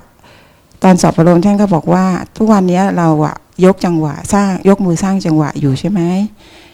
ตรงนี้เนี่ยเรารู้สึกตัวดีอยู่แล้วเราก็ลองมาทำลดลงมาทำพลิกมือธรรมดาเราก็บอกทำไปแล้วมันเพื่ออะไรเราก็ถามโยมก็ถามท่านก็บอกว่าอ๋อมันเป็นการลดเจตนาอ๋อถ้าอย่างนั้นไอ้ยกมือ14จังหวะนั่นคือยกมือเพื่อสร้างความรู้สึกตัวแบบมีเจตนาโหยิ่งเข้าใจโอเคลดเจตนายังพลิกอยู่จากนั้นไม่ยกเลยลองไม่ยกเลยดูสินั่งเฉยๆแล้วก็มองดูว่ากายมันแสดงอะไรให้เราเห็นให้ใจเราเห็นก็เลยมาทำวันที่7ทำโอ้ยทำทีละสเต็ปเลยจริงๆแล้วเราก็ยังไม่รู้ว่าเราควรจะทำสเต็ปไหนก่อนเนาะปรากฏว่าโยมก็ทำจาก14จังหวะทำไปท่าไหนก็ได้ทำไปนั่งให้ครบท่าที่เราเปลี่ยนท่าไปจากนั้นก็เลื่อนมาเป็นลดเจตนาพลิกมือก็จะนั่งท่าไหนก็เปลี่ยนท่าไปจากนั้นก็ไม่ทำอะไรเลยนั่งเฉยๆอ๋อวางอ้อนี่เองนะเราไม่ต้องทำอะไรนี่นะกายเราอยู่เฉยๆนี่ก็อิสระใช่ไหมก็เจอพระอาจารย์ก็ถามอีกอาจารย์บอกก็ใช่เปล่าไม่รู้ แต่รู้สึกใช่อ่ะเฮ้ยมันใช่ว่ามันก็ไม่ต้องทำอะไรเพราะการยกมือมันกลับกลายเป็นว่ามันตอนช่วงต้นต้องยกมือนะ14จังหวะ แต่ตอนหลังๆมาเนี่ยถ้าเรายกเนี่ยมันบังอ่ะมันบังสิ่งที่กายเรามีอยู่แล้วเยอะแยะเนี่ยมันบังทำให้เรามองไม่ชัดไม่ยกนี่มันกลับชัดค่ะแล้วก็ทำไปวันที่7วันที่8เช้ามานี่อันนี้คิดว่าไม่ใช่คิดเอาเองนะปิติจับขั้วหัวใจเย็นไปหมดเลยตรงขั้วนะขั้วหัวใจตรงนี้ลิ้นปี่เนี่ยเย็นเหมือนกินเมนทอนเลยประมาณจากตีห้าครึ่งมาถึงตอนรับอาหารเช้าตอนที่ใส่บาตรค่ะหลังจากนั้นมีกิจกรรมเยอะแยะตอนนี้ก็ปิติตรงนี้หายไปแล้ว ก็รวมความแล้วนี่นะคะความรู้สึกตัวถ้าเราได้ตัวจริงๆนี่ไม่หลงทางเนี่ยมันจะลดอารมณ์ความวู่วามความขี้โกรธความขี้ใจน้อยชู้จี้ขี้บ่นความเป็นเจ้าที่เจ้าอะไรนะเจ้ากี้เจ้าการในบ้านเพราะว่าความที่เป็นคนเจ้ากี้เจ้าการในบ้านเนี่ยเราเนี่ยไม่เคยสบายใจเราจะหงุดหงิดตลอดเวลาหลวงพ่อจะสอนว่าให้รักษาใจแต่ตอนนั้นคำว่ารักษาใจไม่เคยเข้าใจโอเคแค่ทำว่าทำใจให้มันดีขึ้นแค่นั้นเองในมาบัดนี้เนี่ยสายนี้เนี่ยหลวงพ่อครูบาอาจารย์ทุกรูปเนี่ยได้ทำให้โยมเนี่ยมาลดไอ้อารมณ์แบบนั้นเนี่ยอย่างเป็นทางการนะคะแล้วก็ยิ่งมาคอร์สนี้ก็ไม่ทะเลาะกับอารมณ์ทุกรูปแบบค่ะยอมรับตามความเป็นจริงแล้วก็จัดการกับตัวเองแทนที่จะไปจัดการคนอื่นค่ะก็คิดว่าไม่มีข้อใดที่ลังเลสงสัยค่ะเข้าใจแล้วนะว่ารู้สึกตัวจริงๆคืออะไรอะไรที่มันบังเวลายกมือไอ้ที่เราบอกว่า14จังหวะบังเนี่ยจริงๆแล้วอะไรบังตอนยกมือเนี่ยอะไรมันบังความจริงเจตนาความตั้งใจใจมันพยายามทำอะไรบางอย่างเกินไปใจเราทำสิ่งที่เกินจากรู้ผ่านความคุ้นชินของการเคลื่อนไหวไม่ว่าคุณจะไปทำลมหายใจไม่ว่าคุณจะไปทำเดินไม่ว่าคุณจะไปอาศัยอะไรถ้าใจคุณไปประดิษฐ์สิ่งนั้นแทนที่จะใช้สิ่งนั้นเป็นเครื่องรับรู้ถ้าใจคุณทำสิ่งที่เกินจากรู้มันจะเป็นเหมือนกันนี่แหละจังหวะของการลดลงบ้างจังหวะของการเพิ่มเข้าไปบ้างข้างนอกความเพียรนอกคือรูปแบบทั้งหมดลมหายใจอะไรทั้งหลายการเคลื่อนไหวเป็นรูปแบบนอกที่จำเป็นมากเพราะว่าสติเนี่ยถ้าไร้รูปแบบมันไม่มีกำลังแต่ทีนี้เราต้องใช้เครื่องมือให้เป็นเครื่องมือทั้งหลายแต่เมื่อเราใช้เครื่องมือเป็นแล้วทีนี้ค่อยๆแกะออกให้เหลือแต่ตัวในเป็นแกนนำรูปแบบภายนอกเป็นตัวเสริมยังสำคัญนะทุกรูปแบบที่เราใช้ยังสำคัญเพราะจะเป็นฐานของตัวสมาธิฐานของตัวสมาธิแต่ถ้าเราเข้าใจรู้สึกตัวจริงๆเนี่ยง่ายไหม ต้องทะเลาะกับอารมณ์ไหมทีนี้ง่ายค่ะแล้วก็ไม่ต้องทะเลาะค่ะแต่ต้องได้รับการชี้แนะจากครูบาอาจารย์นั่นแหละค่ะสาธุเองไม่เป็นค่ะใช้ได้ท่านนี้อีกท่านหนึ่งประเด็นเดียวกันนี่แหละกราบนมัสการค่ะพระคุณเจ้าค่ะชื่อดรุณวรรณค่ะ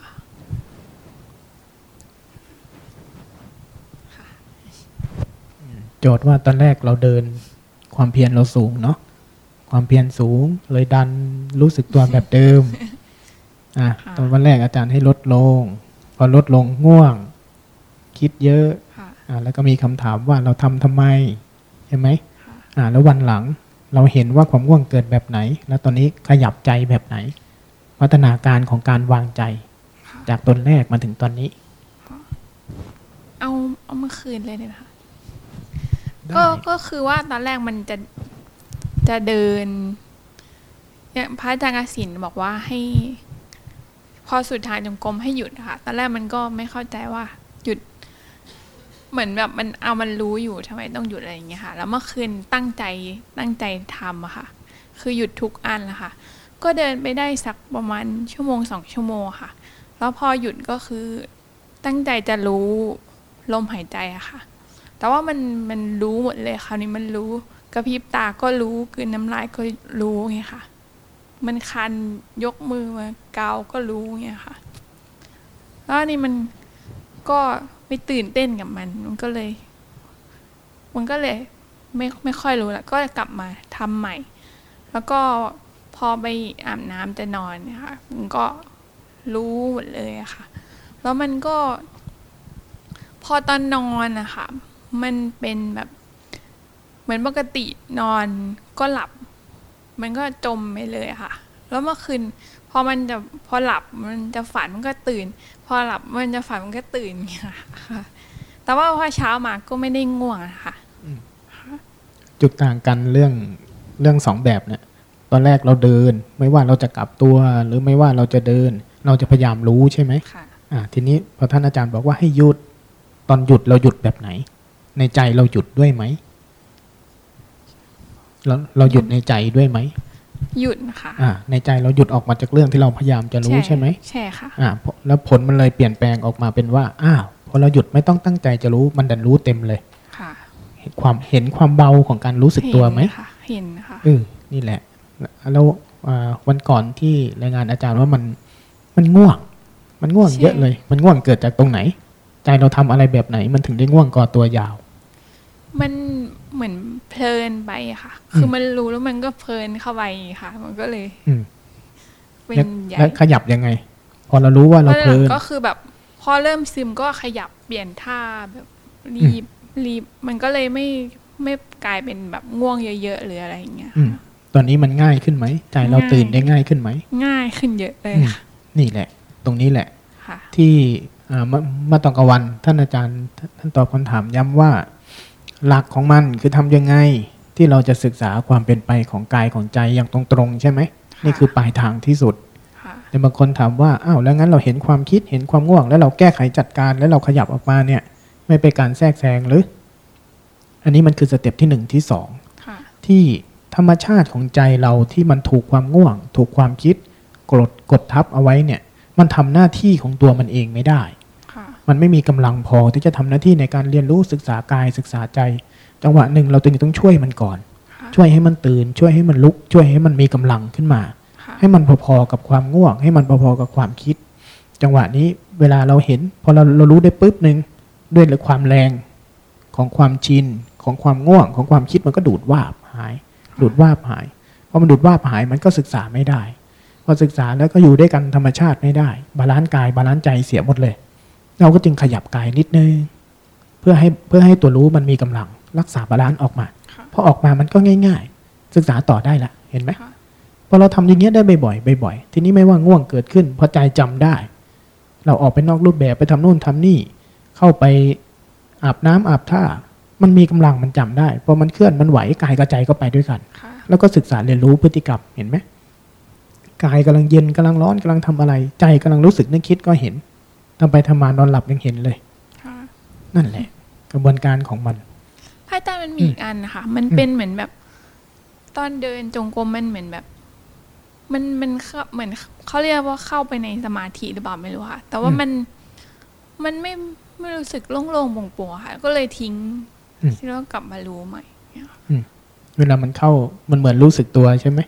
แต่มันอยู่กับเท้าแต่รอบๆข้างเริ่มหายอันนั้นเขาเรียกว่าแช่เป็นสมาธิแบบสมถะเราจะแช่เข้าไปในการรู้สึกตัวอันนี้แหละคือต้นเหตุของความคิดยาวต้นเหตุของความง่วงเวลามันมายาวมันก็จะมาด้วยใจแบบนี้แล้วแต่ว่าเราจะไปแช่กับอะไรบางทีก็แช่กับเท้าบางทีแช่กับมือบางทีแช่กับเรื่องราวบางทีก็แช่กับภาพในใจที่รู้สึกว่าเรารู้สึกตัวอยู่แต่ใจเราควรล้วนแช่เข้าไปในเรื่องเหล่านั้นแต่มันไม่ใช่การรู้การรู้มันจะเหมือนจังหวะที่เราหยุดพอเราหยุดปุ๊บเหลือแต่กายกับใจล้วนๆไม่มีอะไรทำงานกายปรากฏใจปรากฏทีนี้รู้สั้นๆรู้ตรงๆรู้ซื่อๆรู้ทีละขณะปรากฏขึ้นมาเต็มชัดไปหมดนี่แหละการรู้สึกตัวมันจะค่อยๆสกัดการวางใจที่ยังความเพียรเราดีตัวธรรมวิจยะคือเรื่องพวกนี้พอเราเห็นพอเราได้จังหวะมากขึ้นทีนี้เราจะวางใจง่ายทำความเพียรได้ง่ายแบบนี้ทีนี้เวลาเข้าไปในชีวิตก็เหมือนเดิมนี่แหละเดี๋ยวใจก็ไปจมเรื่องนั้นไปจมกับกายบ้างเข้าไปจมกับเรื่องราวในหัวเรื่องราวในชีวิตบ้างพอจมไปก็ปล่อยที่ออกมาใหม่พ พอมันออกมาได้มันก็จะศึกษาได้ทำการศึกษาเรียนรู้กายเรียนรู้ใจตามที่มันเป็นตรงๆเข้าไปมันก็จะทำหน้าที่นี้ได้ถ้ามันทำหน้าที่ไม่ได้ก็ช่วยมันแค่นี้แหละใช้ได้อีกท่านหนึ่งข้างหลังมาจากที่เดียวกันอันนี้เป็นกลุ่มลูกศิษย์สมพนัสกลุ่มแพร่กลุ่มสมพนัสแพร่แบบเดิมๆนะเวอร์ชั่นใหม่ๆท่านอาจารย์ใจดีพวกแพร่พวกสมพนัสพวกนี้คือกลุ่มที่ฐานความเพียรเต็มที่กราบครูบาอาจารย์แล้วก็แม่ชีแล้วก็ญาติธรรมค่ะชื่อธรรมาพรค่ะก็ฝึกอยู่กับหลวงตาที่วัดสมพนัสแบบหลายปีค่ะแล้วก็ค่อนข้างเข้มข้นสำหรับตัวเองค่ะก็คืออยู่บ้านก็พยายามตื่นตีสี่บ้างตีสามบ้างมาเดินทุกวันแล้วก็ก่อนนอนเนี่ยก็ทำมือทีนี้ช่วงแรกๆที่ฝึกอะค่ะก็ได้สภาวะธรรมที่ดีแล้วก็มีการพัฒนาการที่ดีมาเรื่อยๆนะคะทีนี้เราก็ตั้งใจกับมันมากแล้วก็ทีนี้ช่วงปีหลังๆนะคะหลังจากที่มีอยู่ทีหนึ่งหลังจากที่ได้สภาวะธรรมที่ดีแล้วปฏิบัติมาเรื่อยๆเนี่ยมันมีอยู่ทีหนึ่งเนี่ยได้ปิติก้อนใหญ่มากเลยกลับบ้านแต่ว่าสภาวะธรรมทั้งหมดเนี่ยจะไปเกิดที่บ้านคือจะไม่เคยเกิดตอนอยู่วัดเลยค่ะเพิ่งมาเข้าใจตอนที่มาที่นี่ว่ามันอาจจะเป็นเพราะว่าอาจารย์จะบอกว่าสติแบบธรรมชาติมันจะมาตอนที่เราปล่อยวางใช่ไหมคะทีนี้หลังจากที่ได้สติก้อนเบลเลอร์แบบมีความสุขอยู่นานมากแล้วแบบก็เลยแบบพอครั้งต่อไปที่กลับไปวัดอะค่ะวันที่นี้มันก็ไปอยู่กับโลกใช่ไหมคะพออยู่กับโลกแล้วก็จมใหม่ พอจมใหม่ก็เหมือนที่พระอาจารย์กสิณบอกเลยค่ะจมใหม่ก็กลับไปซบหลวงตาใหม่ ก็จะเป็นอย่างเงี้ยค่ะเรื่อยจนกระทั่งหลังๆมันเริ่มรู้สึกว่ามันอยู่กับที่แล้วก็ยังไม่ได้มีโอกาสได้กลับเรียนหลวงตาใช่ไหมคะนี่อาการที่มันเริ่มมีรู้สึกกับตัวเองก็คือว่าหลังจากที่ไปเรียนกับหลวงตาเนี่ยจะรู้สึกว่าเราคิดว่าทางเนี้ยคือทางที่เราจะไปแล้วแหละก็วางแผนชีวิตว่าจะเริ่มเดี๋ยวจะเกษียณแล้วก็เตรียมตัวอะไรอย่างเงี้ยค่ะก็เริ่มเข้มข้นกับการปฏิบัติธรรมมากขึ้นทีนี้ก็เลยมีวินัยกับตัวเองในเรื่องการปฏิบัติธรรมที่บ้านนี่อยู่มาวันนึงเนี่ยมันก็เกิดความรู้สึกเบื่อคือแบบพอจะถึงเวลาแบบตื่นก็จะตื่นมาแล้วก็จะนั่งผงะอยู่แล้วก็ไม่ยอมลุกเดินแล้วก็เปิดเสียงพระอาจารย์กสิณไว้ แล้วก็ไม่ทำอะไรอย่างเงี้ยค่ะแล้วก็เริ่มรู้สึกว่าไม่ไหวแล้วมันเริ่มมีอะไรที่ไม่ใช่อันนี้คือต้นเหตุใช่ไหมคะก็มีอะไรหลายๆอย่างองค์ประกอบหลายๆอย่างที่ทำให้มาอีกอันนึงคือประโยคที่พระอาจารย์กสิณพูดว่าเราไปปฏิบัติธรรมเนี่ยเราไปเอาอะไรแล้วมันก็โดนใจตัวเองมากเพราะว่ากำลังทำงานอยู่แล้วเสียงพระอาจารย์กสิณก็เหมือนตบหน้าขึ้นมาอย่างเงี้ยค่ะที่อาจารย์บอกว่าคือการเราไปเนี่ยไปเพื่อที่จะไม่เอามันก็ตื่นเลยว่าจริงๆด้วยไปทุกครั้งเนี่ยคืออยากได้สภาวะธรรมจริงๆอันนี้มันองค์ประกอบหลายๆอย่างเนี่ยทำให้มาค่ะทีนี้พอมาเนี่ยก็ช่วงวันแรกๆอะค่ะก็เดินด้วยวิถีเก่าอยู่แล้วตอนเดินเนี่ยพระอาจารย์ลายเชนก็เดินมาบอกว่าให้เพิ่มสัมปชัญญะตอนที่ตีระฆังอะค่ะหนูก็พอเข้าใจว่ารู้ตัวแบบมีสติกับรู้ตัวแบบสัมปชัญญะเนี่ยเป็นยังไงแต่ก็ยังไม่ชัดเจน ตอนพระอาจารย์ลายเชนเดินมาบอกหนูก็ยังเดินเหมือนเดิมแต่ว่าไอ้สิ่งที่รับรู้ได้ก็คือว่าตอนที่พระอาจารย์กสิณสอนกินข้าวคือการกินข้าวเนี่ยมันเป็นปัญหาหลักของหนูค่ะเพราะว่าหนูเป็นคนชอบกินมาก แล้วก็ไม่รู้ว่าเราเนี่ยจะอยู่กับมันยังไงเพราะว่ามันมีกิเลสก้อนใหญ่มากมีอันนึงที่มันรบกวนสุดๆก็คือว่าตอนอยู่วัดนี่ไม่เคยเล่าให้ใครฟังเลยเพราะว่าอายมากก็คือว่าคือมันจะเกิดอาการตีกันระหว่างข้างนอกและข้างในอะค่ะแล้วตัวมันก็จะร้อนแดงขึ้นมาเพราะว่าไอ้ความอยากกินนะคะไก่ความที่ต้องรอหลวงตาอนุญาตให้กินนะ มันก็ตีกันแล้วมันก็ปั่นป่วนมากแล้วตัวจะร้อนทุกครั้งที่จะต้องกินข้าวแล้วตอนอยู่ที่บ้านนะคะมันจะเป็นเขาเรียกว่าเหมือนเราลดความมันเรียกว่าอะไรนะโยโย่อะค่ะคือพอเราพยายามกับมันที่จะแบบ เฮ้ยเราอยากจะกินอย่างมีสติอะค่ะเดี๋ยวมันจะเกิดอาการโยโย่เดี๋ยวเราจะกินเยอะอย่างเงี้ยค่ะอาการโยโย่เนี่ยมันกลับมาบ่อยมากกับหลายๆเรื่องท่านเวลาที่เราปฏิบัติแบบเราพยายามอะค่ะทีนี้กลับมาที่นี่เดี๋ยวเล่าเรื่องนอกข้างนอกเยอะไปก็คือพอมาที่เนี่ยค่ะพระอาจารย์กสิณสอนกินข้าวมันประหลาดมากคือว่าการดมเนี่ยก็ไม่เคยดมแล้วก็พอวันแรกยังไม่เห็นอะไรค่ะแต่วันแรกที่ไปกินข้าวเองที่กุฏเนี่ยสิ่งที่เห็นก็คือว่าพอกลิ่นมันรู้รสปุ๊บเนี่ยสัญญามันเกิดบางทีเนี่ยกลิ่นมันรู้รสปุ๊บเรื่องมันเกิดแล้วหนูก็เฮ้อแล้วมันก็มีความคิดมาแล้วไอ้ความเคยชินของเราเนี่ยพอความคิดปุ๊บเรารีบขยับร่างกายเพื่อที่จะหยุดมันก็จะเป็นอย่างเงี้ยแล้วหนูก็เห็นอะไรเยอะมากเลยในระหว่างนั้นเห็นหูได้ยินเสียงเห็นตาคือแบบมันเหมือนมันเปิดอายตนะเราแล้วก็ระหว่างทางที่ทำอะไรอย่างเงี้ยค่ะมันมียึบให้เราดูเต็มไปหมดเลยในร่างกายซึ่งอันเนี้ยก็ประหลาดมากเพราะว่าไอ้แบบเดิมที่เราฝึกมาเนี่ยเราจะโฟกัสอยู่ที่มือและแขนแล้วก็เราเน้นที่จะรู้สึกตัวที่การเคลื่อนไหวใช่ไหมคะแต่เราลืมไปว่าจริงๆนะร่างกายมันมีหมดเลยพอมาที่เนี่ยมันเลยได้เห็นอะไรเต็มไปหมดเลยอันนี้คือช่วงวันแรกค่ะแล้วก็ช่วงต่อมาจำไม่ค่อยได้มี เล่าสลับไปมานะคะก็คือมีช่วงที่พระอาจารย์บอกว่าให้เดินให้เป็นครั้งแรกที่มีคนมีพระอาจารย์มาบอกว่าให้ลดการเดิน ไม่ต้องเครียดแล้วก็ให้แบบว่า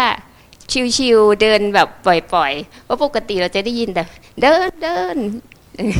ทำมือ ก็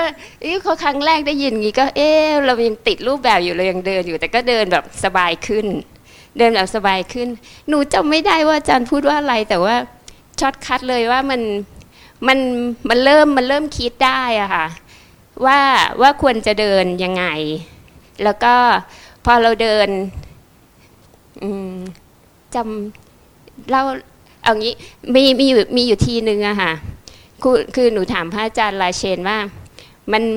มันมีความคิดมาเอ้ยตามันหนักไอ้ตามันหนักเนี่ยหนูก็เลยคิดว่าเอ๊ะทำไมตาเรามันหนักแล้วมันไม่หายตาหนักสักทีหนูก็เลยคิดว่าเพราะว่าเราไม่ชอบมันงั้นเราเลิกไม่ชอบมันดีกว่าปรากฏว่าตามันหายหนักหนูก็ไปถามพระอาจารย์ลาเชนว่าใช่ไหมพระอาจารย์ลาเชนก็ชี้หน้าบอกนั่นแหละตัวการเลยนั่นแหละไปจัดการมัน หนูก็เลยแบบอ๋อนี่คือการจัดการมันตอนแรกเราเข้าใจว่านี่คือธรรมวิจัย เข้าใจว่านี่คือธรรมวิจัยนี่ไงเราวิจัยแล้วปรากฏว่าตอนนั้นเนี่ยพระอาจารย์ราเชนก็เลยบอกว่าให้ดูตัวนี้นะหนูก็เลยได้คีย์เวิร์ดมาว่าโอเคเดี๋ยววันเนี้ยจนทั้งถึงพรุ่งนี้เลยเนี่ยจะดูอยู่ตัวเดียวจะไม่แทรกแซงจะไม่พยายามดูซิมันจะเป็นยังไงแล้วก็ดูตรงเนี้ยฮะก็ปรากฏว่าพอเราไม่เข้าไปไม่ไปยุ่งกับมันนะคะมันเหมือนว่ามันก็จะถูกตบมาให้อยู่ในเส้นตรงกลางมากขึ้นแล้วมันก็เห็นใจที่มันว่ามันเขาเรียกว่าอะไรดีอ่ะมันไม่มีภาระค่ะมันไม่มีความพยายามอยู่ในนั้นแล้วใจมันก็สบายมันเดินสบายแบบสบายมากคือเคยปฏิบัติถึงในระดับที่ใจมันว่างอะแต่ว่ามันต่างกับอันนี้อันเนี้ยมันจะเป็นลักษณะที่มันดูละเมียดละไมกว่าฮะคือใจมันจะอยู่ตรงกลางแล้วมันจะเห็นความคิดเข้ามาแล้วก็เข้าใจแล้วว่ามันเข้ามาเดี๋ยวมันออกไปไม่ต้องไปยุ่งกับมันเนี่ยเป็นยังไงก็มีความสุขอยู่อย่างเงี้ยไปเรื่อยๆจนทั้งเกิดความโลภ อีกวันนึงก็เริ่มแบบทุกทีตื่นประมาณ 3:30 น.อ่ะพอโลภเราก็เฮ้ยมันสบายมากเลยยังบอกพระอาจารย์ว่าเดี๋ยวเราต้องติดมันแน่ๆเลยก็เลยนอนตื่นเช้ากว่าเดิมครึ่งชั่วโมงก็คือตื่น 3:00 น. ปรากฏว่าวันนั้นเป็นวันที่แย่มากเพราะว่าง่วงหนักมากง่วงแบบต้องเอาน้ำลาดหัวเอาผ้าเปียกมาคลุมหัวไว้คือทำยังไงก็ไม่หลุดออกมาแล้วก็ไอความคิดอะค่ะมันก็จะอยู่กลับไปกลับมากลับไปกลับมาอย่างเงี้ยค่ะแล้วก็ปวดหัวมากแล้วก็เป็นอะไรก็ไม่รู้นั้นแดดก็ร้อนมากคือมันจะปั่นป่วนไปหมดอย่างเงี้ยค่ะก็พระอาจารย์มาตอนเย็นพอดีก็เลยไปเล่าให้ฟังว่าเอ๊ะทำไมความคิดมันเยอะจังมันไม่เคยจะเยอะอะไรแบบนี้แล้วก็เนี่ยเป็นอย่างนี้พระอาจารย์ก็บอกสมน้ำหน้าคือแบบโล่มากนะคะก็คือดันไปพยายามอีกด้วยนะพออย่างนี้ก็ยังลูกพยายามเยอะอีกก็ปรากฏว่าอาจารย์ก็อธิบายว่าไอ้การที่ความคิดมันออกมาเนี่ยมันเหมือนเมื่อก่อนเราไปบังคับเอาไว้ใช่ไหมคะแล้วพอเราเลิกบังคับเนี่ยความคิดมันออกมาเราก็ไปเข้าใจว่าการปฏิบัติของเรามันแย่ลงจริงๆแล้วคือความคิดมันไม่เคยมันไม่ถูกกดเอาไว้เหมือนเมื่อก่อนอันนี้คืออันที่หนึ่งที่รับรู้นะคะอันที่สองที่เรียนรู้มาก็คือว่ามันมีสภาวะหนึ่งที่เห็นก็คือว่าคือพอไปเห็นความคิดปุ๊บแล้วเราจะรีบกลับมาที่ตัวค่ะอันนี้เป็นคำถามในตัวเองว่าเอ๊ะถูกไหมเพราะว่าพระอาจารย์กสิณเจอตอนเช้าใช่ไหมคะพระอาจารย์ก็ถามมีอันนึงหนูถามพระอาจารย์กสิณว่าเอ๊ะถ้าหนูฝึกไปเรื่อยๆวันนั้นคือวันที่ได้สภาวะธรรมที่ดีนะคะคือเดินได้ดีเนี่ยแล้วความคิดหนูจะน้อยลงหรือเปล่าใช่ไหมคะพระอาจารย์บอกว่าไม่ใช่คือความคิดมันเท่าเดิมแต่ว่าไอ้ใจเราจะอิกนอมันมากขึ้นคือโคตรขอโทษค่ะจะ ขอโทษค่ะจะเฉยเมยกับมันมากขึ้นนะคะก็ทีนี้อาจารย์กสิณก็บอกดูอย่างนกสิเสียงนกมันบินอะไรอย่างเงี้ยเราก็ไม่ได้ไปรู้สึกอะไรกับมันหนูก็โหถ้าเราทำความคิดเราจัดการกับความคิดอย่างนี้ได้เนี่ยก็คงดีแล้วหนูก็นึกเทียบกับตัวเองว่าเฮ้ยแสดงว่าไอ้ที่หนูทำมาตลอดเนี่ยอาจจะผิดเพราะว่าพอความคิดมาปุ๊บหนูจะรีบกลับมาที่กายทันทีกายตรงไหนก็ได้สักจุดหนึ่งเท่าที่จะทำได้ตอนเย็นก็เลยได้ถามพระอาจารย์ราเชนเรื่องนี้พระอาจารย์ราเชนก็อธิบายว่าอันเนี้ยมันเป็นจุดที่ต้องสังเกตเลยเพราะว่าพระอาจารย์ราเชนอธิบายว่าทันทีที่เรารู้เนี่ยแปลว่าจบแล้วนั้นสเต็ปของมันจบแค่นี้เลยเราไม่ต้องไปทำอะไรต่อดูก็เลยเก็ตเลยว่าอ๋อมันแค่รู้จริงๆคือวันนั้นหลังจากนั้นนะก็เลยดูอยู่จุดเดียวอันนี้สิ่งที่เห็นหลังต่อเนื่องไปก็คือว่ามันไปเห็นวิถีเก่าๆที่เราเคยชินก็คือพอเรารู้ปุ๊บมันจะเริ่มมีบางอย่างที่กำลังจะเข้าไปพยายามก็เห็นอย่างเงี้ยค่ะมาเรื่อยๆประมาณเนี้ยค่ะก็ตอนแรกว่าจะมาเล่าให้อาจารย์พระอาจารย์ราเชนฟังเมื่อเช้าแต่พระอาจารย์เดินมาแล้วถามว่าสภาวะอย่างนี้หรือเปล่าก่อนก็เลยประมาณเนี้ยค่ะ ทีนี้ประมาณเนี้ยค่ะ อ๋อหนูก็คือมานี่แล้วมันเหมือนมันพลิกความเข้าใจเราหมดเลยแล้วมันทำให้รู้ว่าคือจริงๆแล้วมันไม่มีอะไรเลยไอสิ่งที่หนูทำมาตลอดเนี่ยมันคือหนูเติมเข้าแล้วพอมาเนี่ยหนูก็เอาออกอะไรอย่างเงี้ย รู้สึกอย่างนี้จริงๆแล้ววันที่เราแบบเราไม่ยุ่งกับมันได้เนี่ยมันโคตรเจ๋งเลยอะไรอย่างเงี้ยค่ะประมาณเนี้ยค่ะมันมีอีกคำหนึ่งที่พูดไปเมื่อกี้คำว่าอะไรคะไม่ใช่อิกนอนะก่อนอิกนอ จำไม่ได้คำว่าอะไรคะไม่รู้คืออาตมาถามฮะไม่ใช่ก่อนเนี่ยกิ๊กสงสัยอยู่อาตมาชอบไอ้แม่มันเดี๋ยวนี้มันมีศัพท์ภาษาใหม่ๆที่แปลกๆหูอยู่เลยไม่เคยรู้เลยเลเวลคืออะไรระดับฮะระดับอิกนอคือเฉยๆกับมันไม่สนใจเป็นภาษาที่ต้องตามไปเรื่อยเลยพวกนี้จริงเนี่ยเราสังเกตดูนะตัวปัญหาที่สุดคือตัวจัดการลดการจัดการ เติมการลดการจัดการเพิ่มการยอมรับลดการจัดการลงเพิ่มการยอมรับขึ้นแล้วก็เรียนรู้มันให้มากคำว่าเรียนรู้เมื่อกี้แกโยมน้องเข้าใจแล้วนะกิมพูดเรื่องอาหารยังไม่จบเลยเวลามันดมมั่งกินมั่งดมมั่งกินมั่งดมมั่งกินมั่งเนี่ยมันสอนอะไรเยอะขนาดไหนก็เวลาสอนอะไรเยอะแค่ไหนใช่ไหมคะมันสอนว่าจริงๆแล้วคือปัญหาทั้งหมดเนี่ยมันเกิดมาจากอายตนะใช่ไหมคะต้องก็คือแบบพอหนูเห็นพอหลังๆหนูเริ่มแบบพอเห็นปุ๊บหนูเห็นความคิดเลยว่ามันไปนู่นแล้วบางทีเห็นรูปเห็นอันนี้อุ้ยมันไปนู่นมันเผลอไปด่าเขาแล้วอะไรอย่างเงี้ยค่ะพอก็เห็นไอ้หมูต้มกระดูกอ่อนใช่ใช่ใช่เมื่อกี้พี่เขาเล่าหนูก็เห็นจริงๆปัญหามันไม่ใช่อยู่ที่อายตนะนะปัญหาไม่อยู่ที่อายตนะอยู่ที่ใจรับผัสสะไม่เป็นไม่ใช่อยู่ที่อายตนะอายตนะก็ทำหน้าที่ของมันอย่างนั้นแหละแต่ใจเนี่ยรับผัสสะเหล่านี้ไม่เป็นรับแล้วเกิดการแปลงสัญญาณผิดนี่ต่างหากใจอ่ะหนึ่งพยายามไม่ยอมรับมันอะไรที่ชอบฉันก็จะเอาอะไรที่ฉันไม่ชอบฉันก็จะทิ้งนี่คือการไม่ยอมรับนะต้องเข้าใจนะถ้าเราพยายามจะเอาบางอย่างแล้วทิ้งบางอย่างนี่ก็จิตไม่ยอมรับถ้าจิตยอมรับไม่มีการเอาไม่มีการทิ้งจิตที่มันยอมรับนี่ไม่มีการเอาไม่เรียกไม่มีการปฏิเสธอะไรในใจเลยไม่มีการปฏิเสธมันจะเกิดแบบไหนได้หมดเลยเนี่ยต้องเราเติมไงเติมตัวเรียนรู้สภาวะต่างๆที่มันแปรปรวนเปลี่ยนแปลงเรื่อยๆสังเกตเห็นอีกอันหนึ่งไหมว่าความสงบของเราเนี่ยเมื่อก่อนความสงบแบบไม่มีความคิดแต่ตอนนี้ความสงบแบบความคิดมีเยอะนะหูก็ได้ยินเยอะด้วยอายตนะทำงานเยอะแต่เห็นใจมันนิ่งได้ยังไงไม่รู้ท่ามกลางเรื่องชิบหายวายป่วงเลยนี่เป็นความสงบอีกแบบหนึ่งก็ตื่นขึ้นมาสงบจากการลดการจัดการทุกอย่าง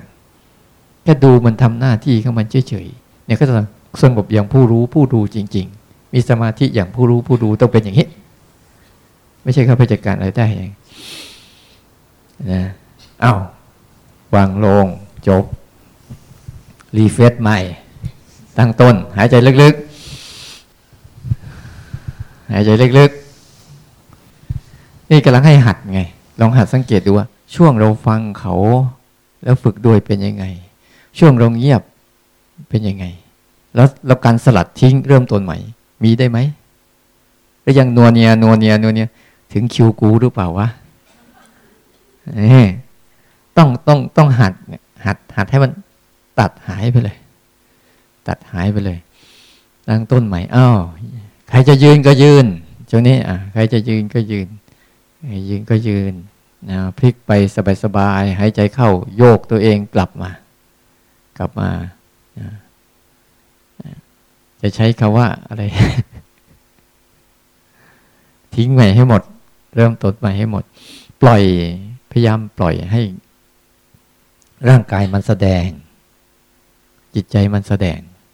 เราจะมาฝึกดูการแสดงนะลองดูสิตอนเนี้ยใจอึดอัดมีไหมมีก็แล้วไปง่วงมีไหมแล้วไปร่างกายมันปวดมันเมื่อยมันเย็นมีไหมมีก็แล้วไปมีแล้วก็ทำเราต่อนะดูสักพักหนึ่งนะเอาไปให้คนที่ย้ายที่บ่อยๆหน่อยดูอย่างวันเนี้ยฮะนั่นแหละรายงานให้ฟังหน่อยมันเป็นไง รายงานให้ฟังหน่อยอาตมาไม่มีความหวังกราบนมัสการพระคุณเจ้าทุกรูปค่ะแล้วก็สวัสดีวิทยากรนะคะแล้วก็เพื่อนร่วมเข้าปฏิบัติธรรมทุกท่านชื่ออะไรจิราพรค่ะก็จริงๆปีที่แล้วก็อยากมาเข้าพระอาจารย์แต่พอดีไปเข้าคอร์สพระอาจารย์คันชิตแล้วก็เลยเข้าติดต่อกันไม่ได้ค่ะก็ปีนี้ก็ไม่คิดจะมายังไม่ได้คิดว่าจะมาพอดี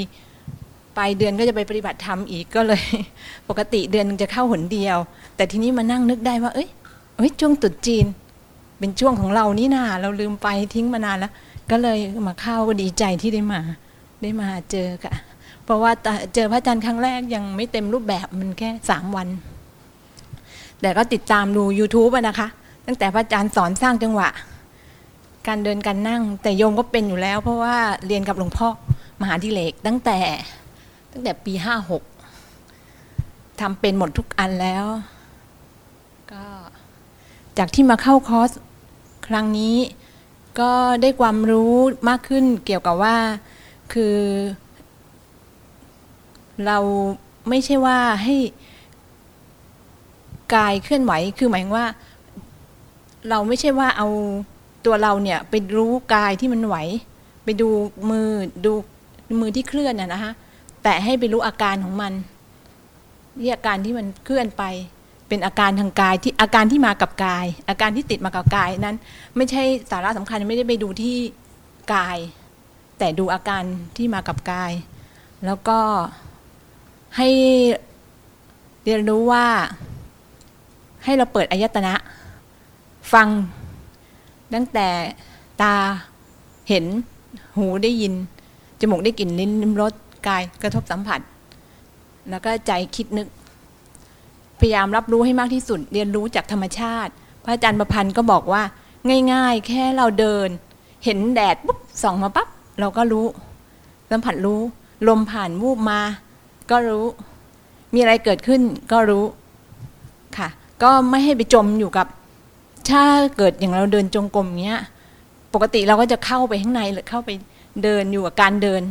รู้เท้าที่เดินแล้วก็มีตัวเราเป็นตัวเดินค่ะก็ไปจมไปในนั้นแล้วก็แค่รู้ว่าก็ได้แค่เดินแต่ตอนนี้ก็รู้มากขึ้นก็อย่างที่บอกค่ะก็เปิดรับรู้ทุกอายตนะร่างกายเราเป็นเหมือนจอภาพใช่ไหมคะรับทุกอย่างที่มากระทบเจ้าค่ะก็มันก็โปร่งโล่งเบาสบายมากขึ้นแต่ปกติโยมก็ไม่ค่อยเครียดอ่ะไม่เครียดอยู่เป็นคนไม่ค่อยเครียดก็ปฏิบัติได้เพียงแต่ว่าทุกครั้งที่ผ่านมาเราไม่เข้าใจเราทำแล้วแบบเราปฏิบัติเอาชั่วโมงอาจารย์จะเป็นคนที่ปฏิบัติแล้วตั้งไปเลยปุ๊บ2ชั่วโมงแล้วเดินให้เกินอะไรอย่างนี้ค่ะไม่ว่าจะเกิดอะไรขึ้นฉันก็จะเดินให้ได้เดินให้ทำอะไรให้สุดๆประมาณนี้ค่ะก็เลยเดินเมื่อวานพระอาจารย์มาบอกว่าให้ตั้งใจใช่ไหมคะ2วันก็จะเอาไงดีเนาะจะนั่งยกอยากนั่งอย่างเดียวหรือว่านั่งแล้วเดินหรือเดินอย่างเดียวกำลังคิดอยู่ก็ปรากฏว่าก็เลยเอาตั้งไปเลย4ชั่วโมงเดินมันเลยตั้งเดินก็จะเลิกก็ไม่เลิกก็เลยเดินก็เดินเป็นคนที่ตั้งเจตนาแล้วก็ทำตามนั้นก็ได้แค่เดินค่ะก็รู้แต่ว่าความคิดมันจะมีความคิดมากกว่าค่ะจะง่วงจะค่อนข้างมีแล้วหายได้ไวก็ไม่ติดง่วงเพราะว่าหลวงพ่อมหาธิเรกจะสอนให้เราพอเวลาที่เราง่วง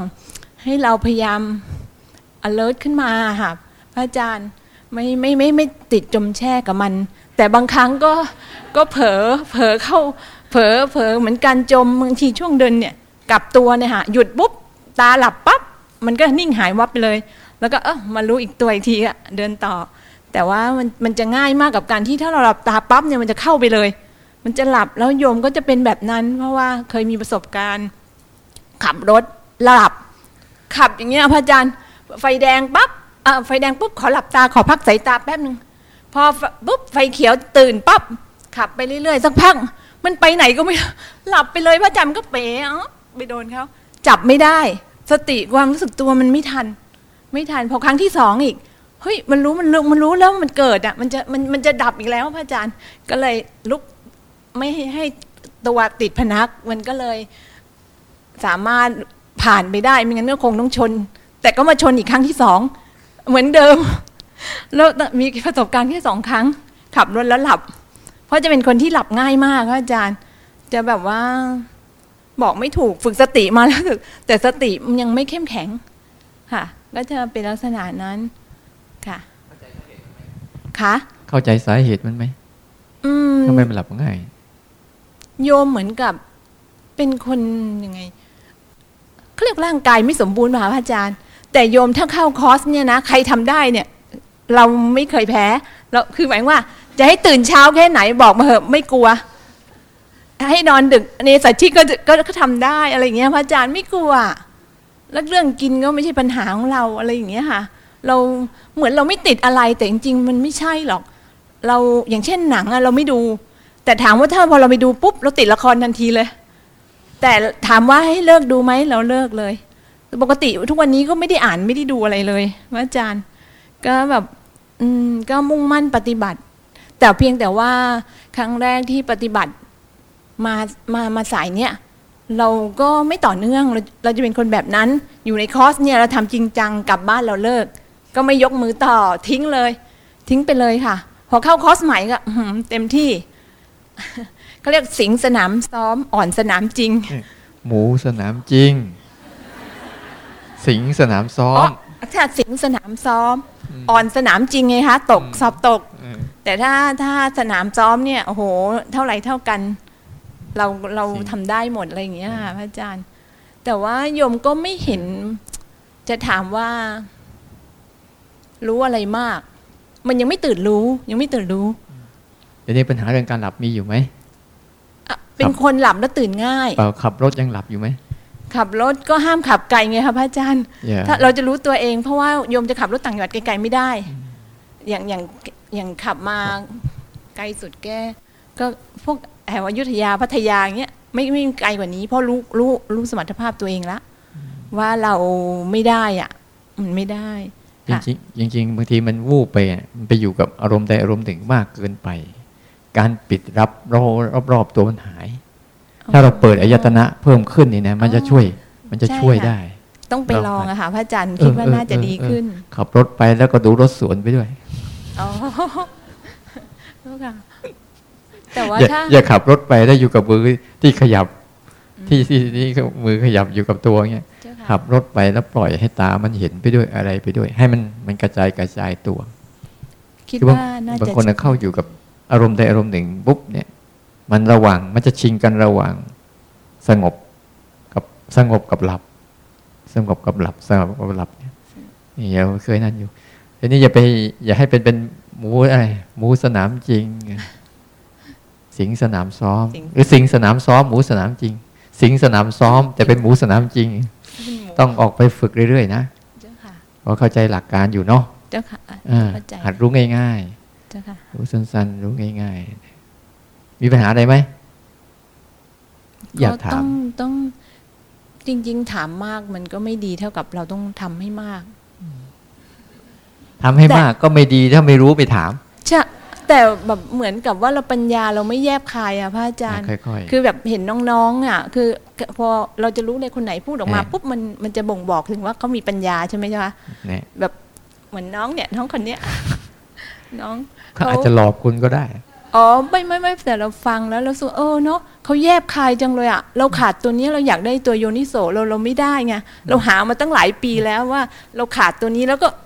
แต่โยมก็เป็นคนไม่ค้นคว้านะจริงๆหนังสือโยนิโสมนสิการมีตั้งเป็นเล่มหนาแค่นี้ก็มีแต่เราไม่ไปอ่าน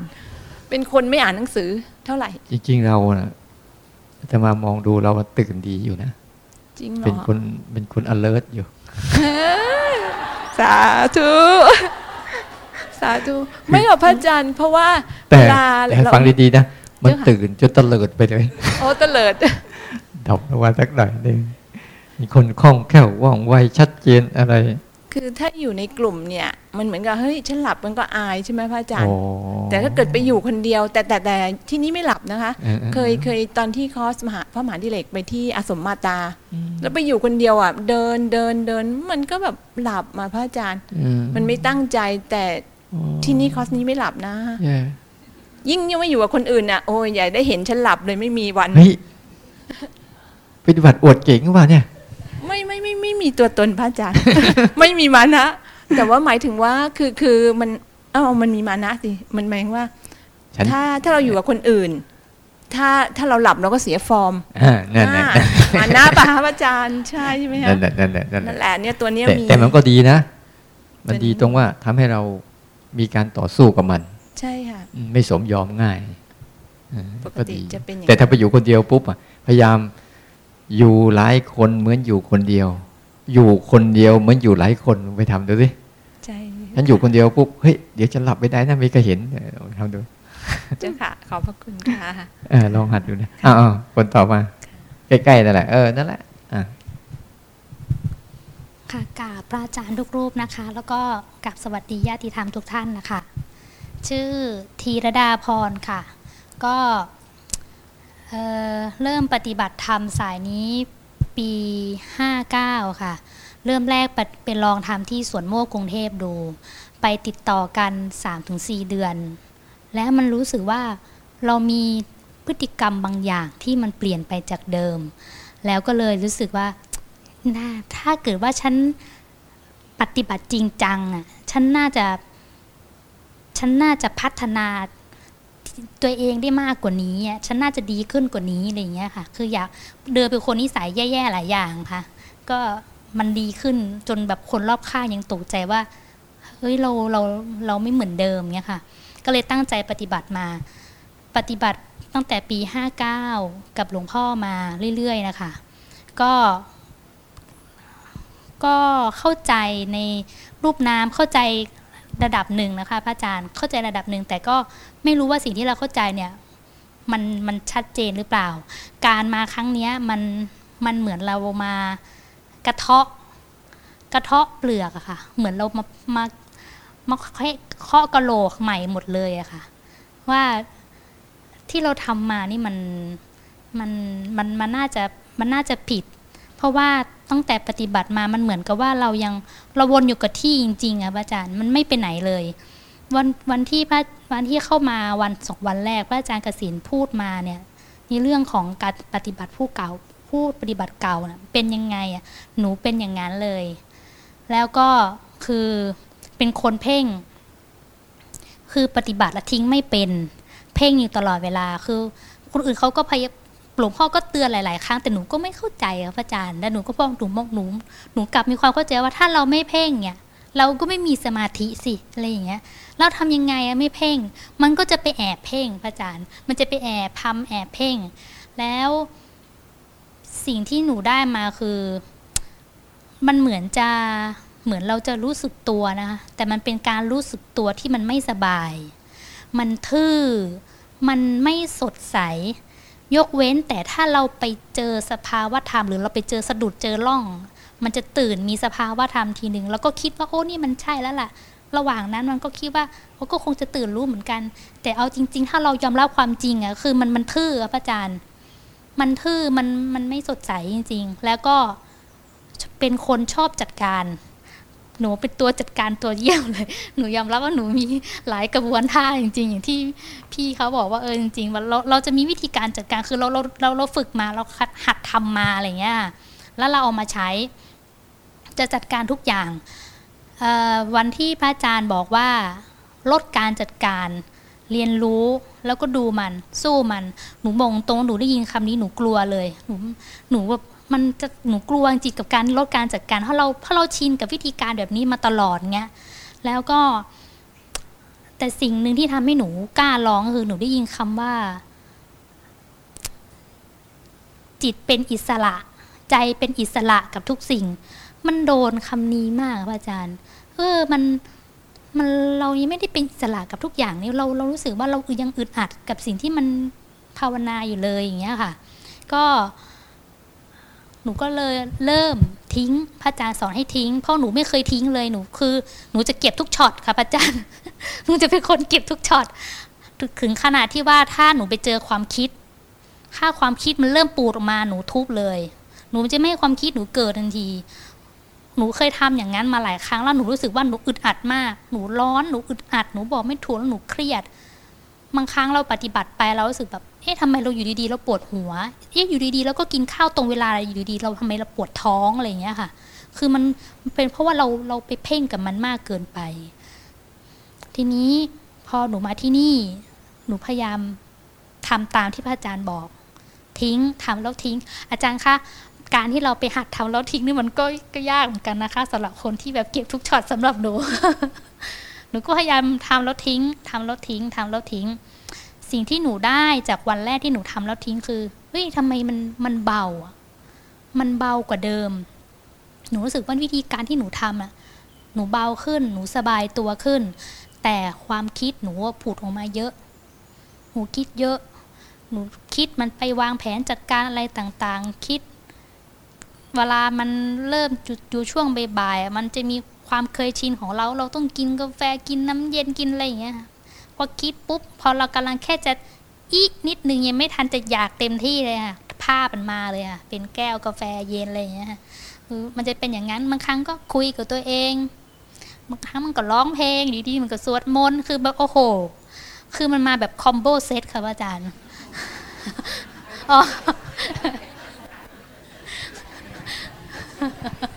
เดี๋ยวตกลงกันก่อนเอาคำพื้นๆเถอะ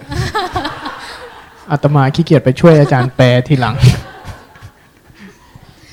มันมาแบบชุดใหญ่ค่ะอาจารย์มันมาแบบ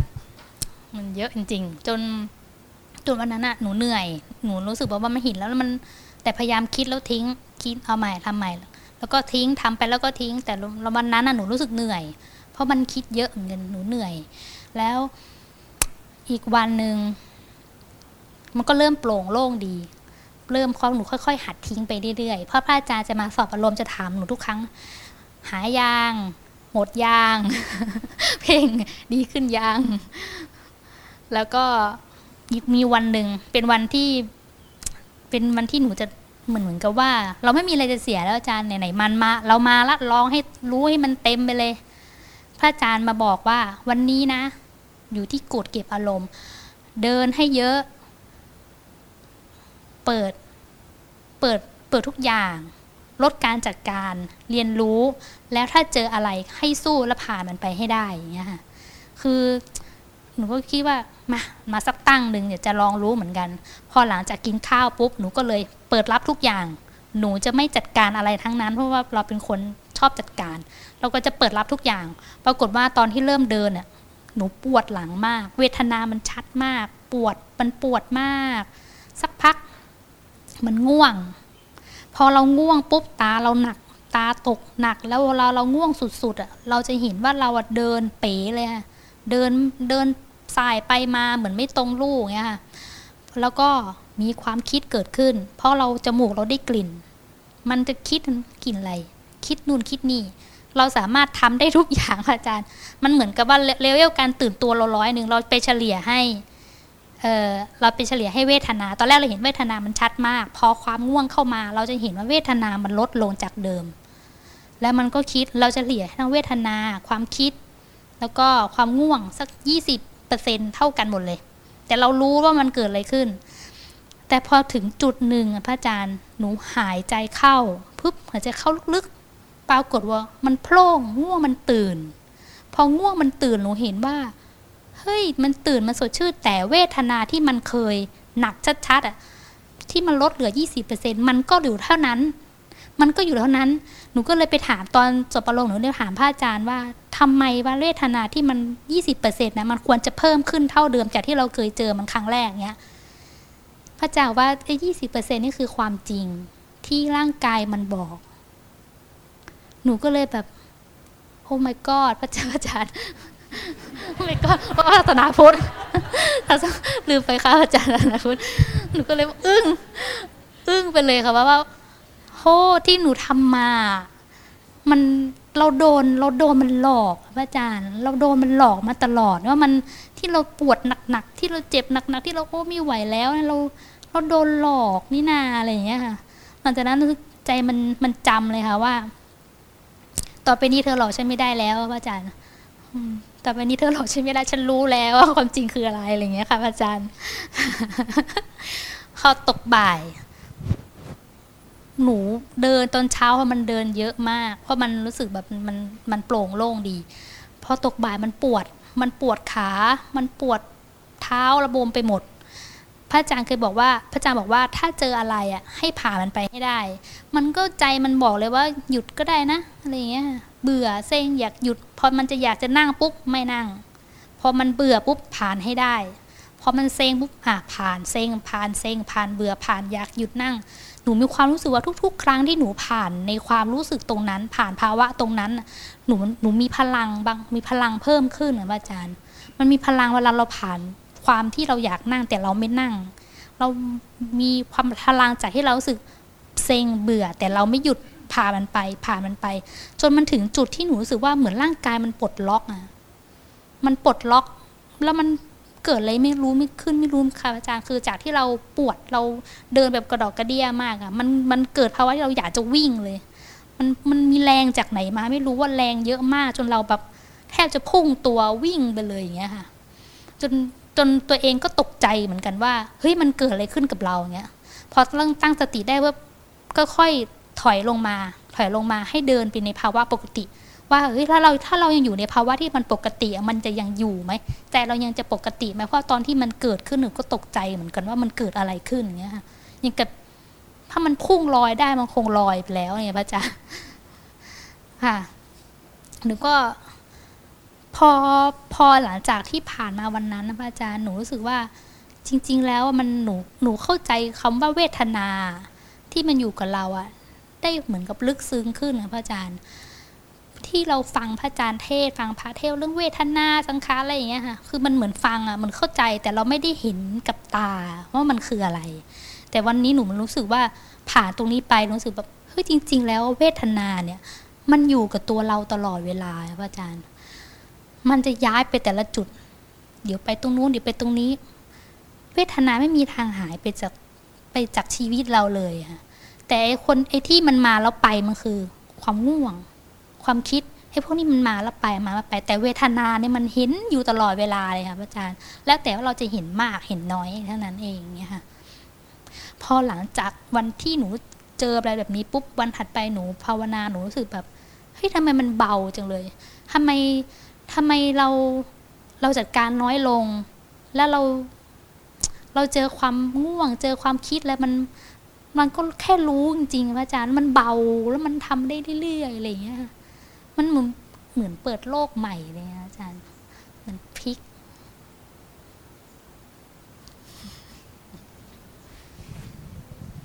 ค่ะจุดตัวนี้ค่ะอย่างนั้นแหละ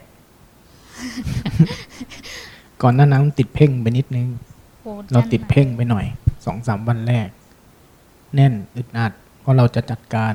คนที่ภาวนาแล้วภาวนาได้ยากคือนิสัยที่ชอบจัดการนิสัยเอานิสัยจัดการ2นิสัยเนี่ยภาวนายากทานจึงเป็นเบื้องต้นที่สุดจะลดการเอานิสัยแห่งปัญญาบางทีมันทำให้เราเป็นคนจัดการนิสัยฟุ้งซ่านอาตมาเป็นเยอะมากพยายามจัดการอาตมาก็ติดฟากเนี้ยนานมากอยู่ตรงนี้อยู่ตรงนี้ไม่รู้ตรงนี้ของอาตมาคือตรงนี้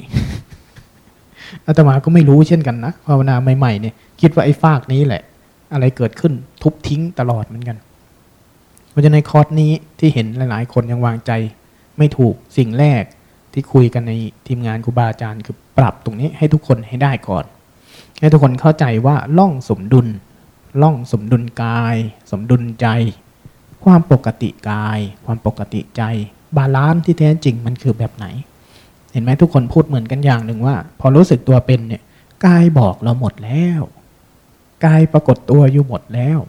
แต่ใจเราต่างหากที่ชอบทำชอบสร้างชอบจัดการถ้าลดพวกนี้ลงให้มันเป็นอาการจริงมันจะรู้สึกตัวตรงๆซื่อๆง่ายๆได้มันจะเป็นอย่างนี้บางคนความเพียรเยอะลดลงบางคนความเพียรน้อยดันขึ้นบางคนจับสมดุลไม่ได้ปรับให้มันสมดุลแล้วมันจะเข้าสู่ร่องที่พวกเราพูดมาหลายๆคนเนี่ย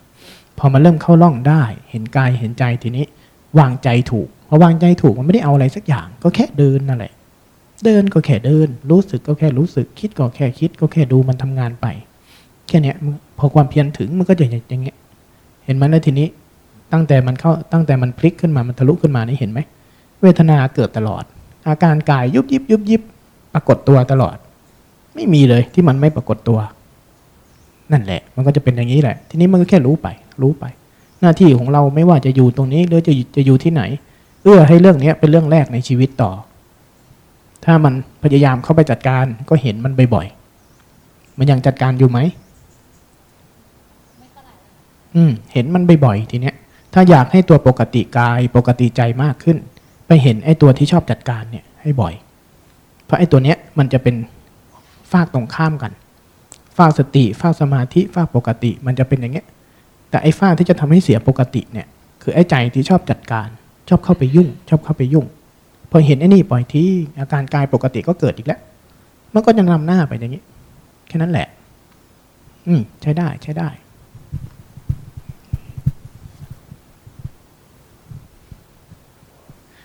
อีกท่านหนึ่งข้างหลังก็ได้เป็นโยมคนนั้นล่ะเดี๋ยวขอบอกเทคนิคนิดหนึ่งตอนฝังนี่นะเวลาเขาพูดจบประโยคหนึ่งลองพลิกมือเล่นทีหนึ่งคล้ายๆกับเราจะหัดฟังเสียงกระทบที่เป็นธรรมชาติที่หนึ่งแล้วก็ทำเคลื่อนไหวที่หนึ่งลองดูนะที่บางคนมันชกไปแบบลองดูเป็นยังไงแต่ต้องมีเงื่อนไขว่าให้เขาจบก่อนนะอย่างอาตมาพูดจบประโยคหนึ่งเนี้ยแล้วก็พลิกขึ้นเล่นทันบ้างไม่ทันบ้างช่างมันนะลองดูนะโยมพูดไปพวกนี้ก็จะท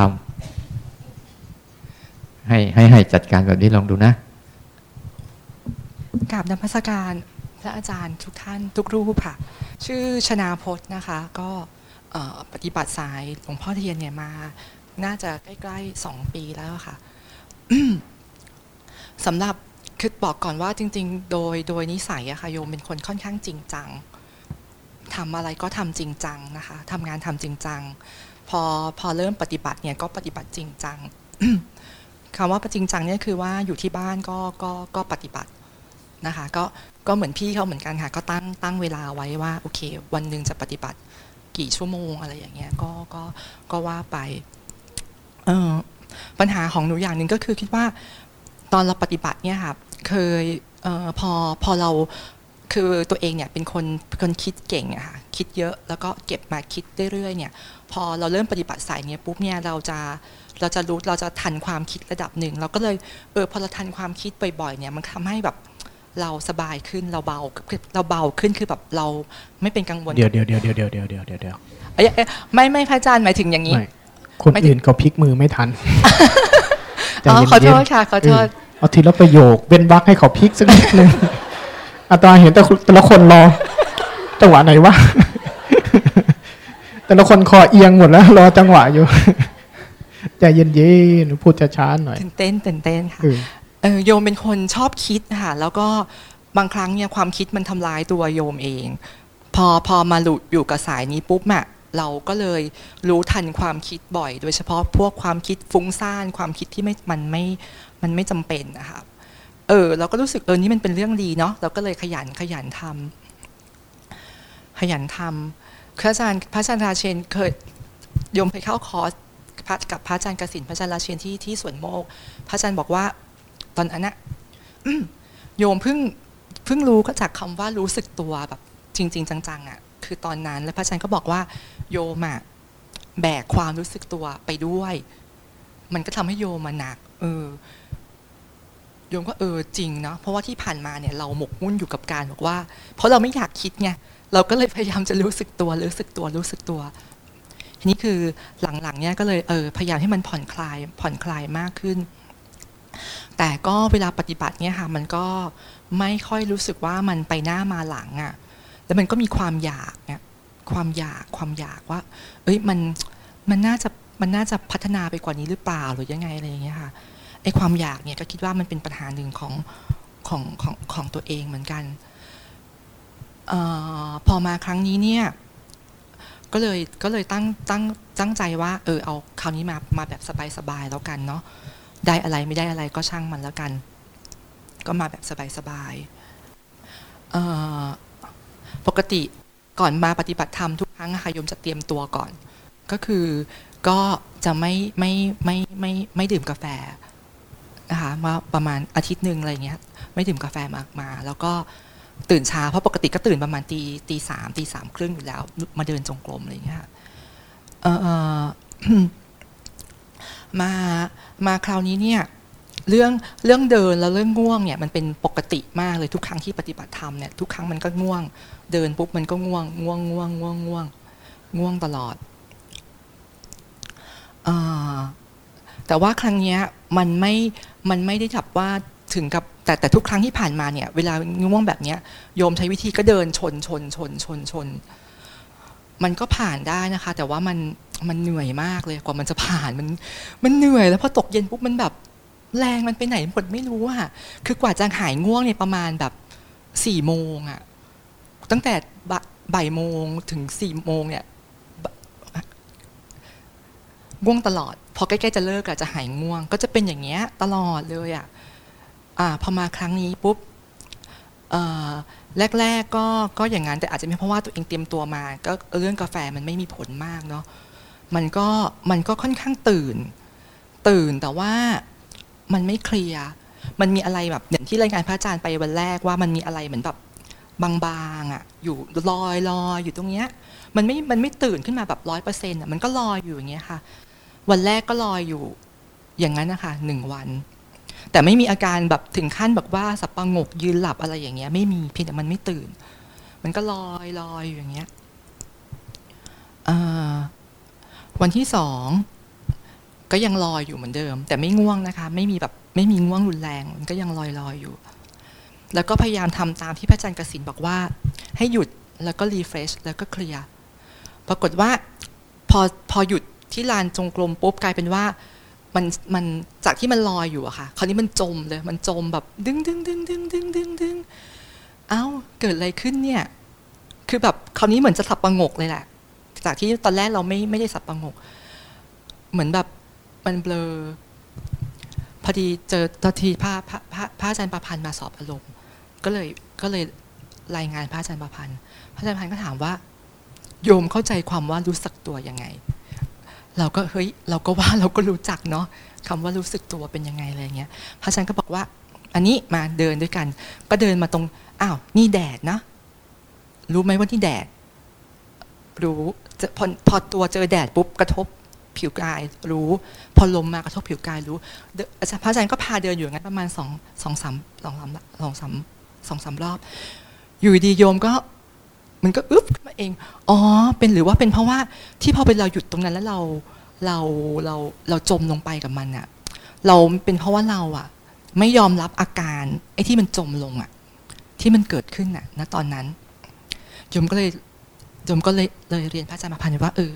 โยมคิดว่าโยมเข้าใจละก็คือความรู้สึกตัวตอนนั้นนะที่เข้าใจก็คืออะไรมันจะเกิดขึ้นกับตัวเราอะทั้งเกิดขึ้นกับกายหรืออายตนะต่างๆหรือว่าเกิดขึ้นกับภาวะต่างๆอ่ะก็แค่รู้มันก็พออย่าไปอินกับมันมากอย่าไปดำดิ่งกันมันกับมันมากอ่ะหลังจากนั้นก็เดินต่อมันก็ยังไม่พอวันที่3อะค่ะตอนเช้าก็ยังเป็นแบบเดิมอยู่แต่ว่าดีขึ้นกว่าเก่านิดนึงพระอาจารย์ราเชนมาสอบอารมณ์ช่วงบ่ายก็เลยบอกว่า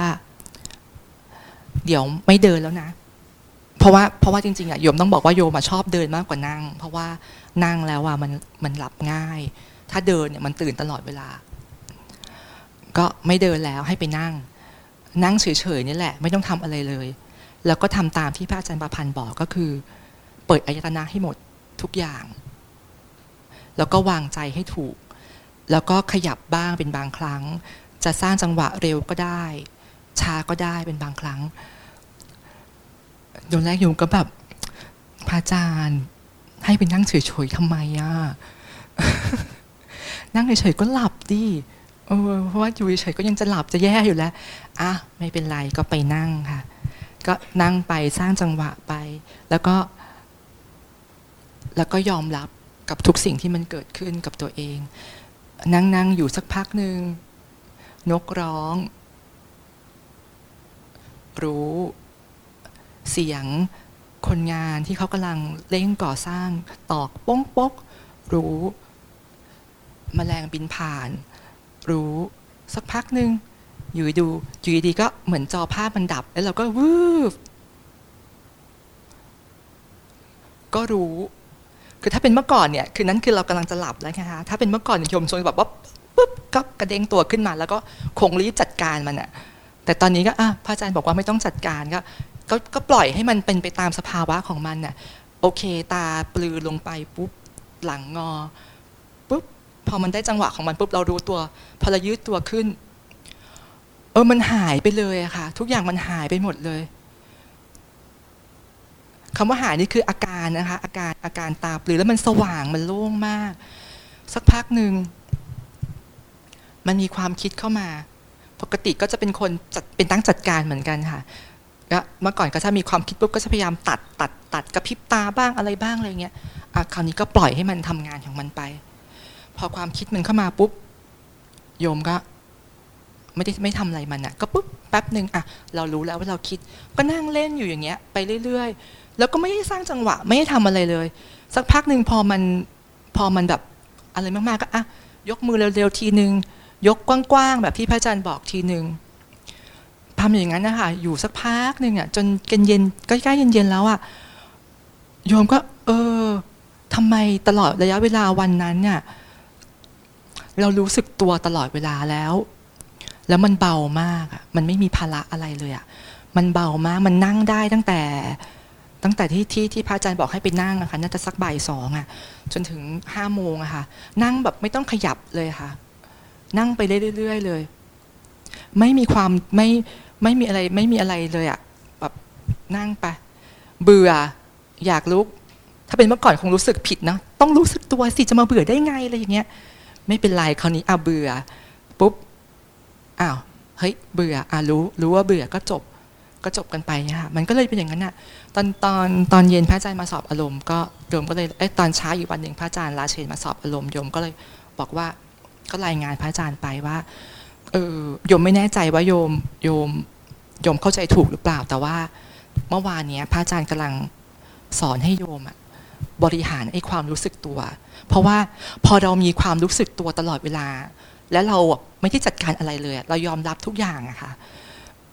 มันไม่อึดอัดแล้วมันทำให้เราบอกว่าสามารถไอ้ประคองไอ้ตัวเนี้ยอยู่ได้ยาวตลอด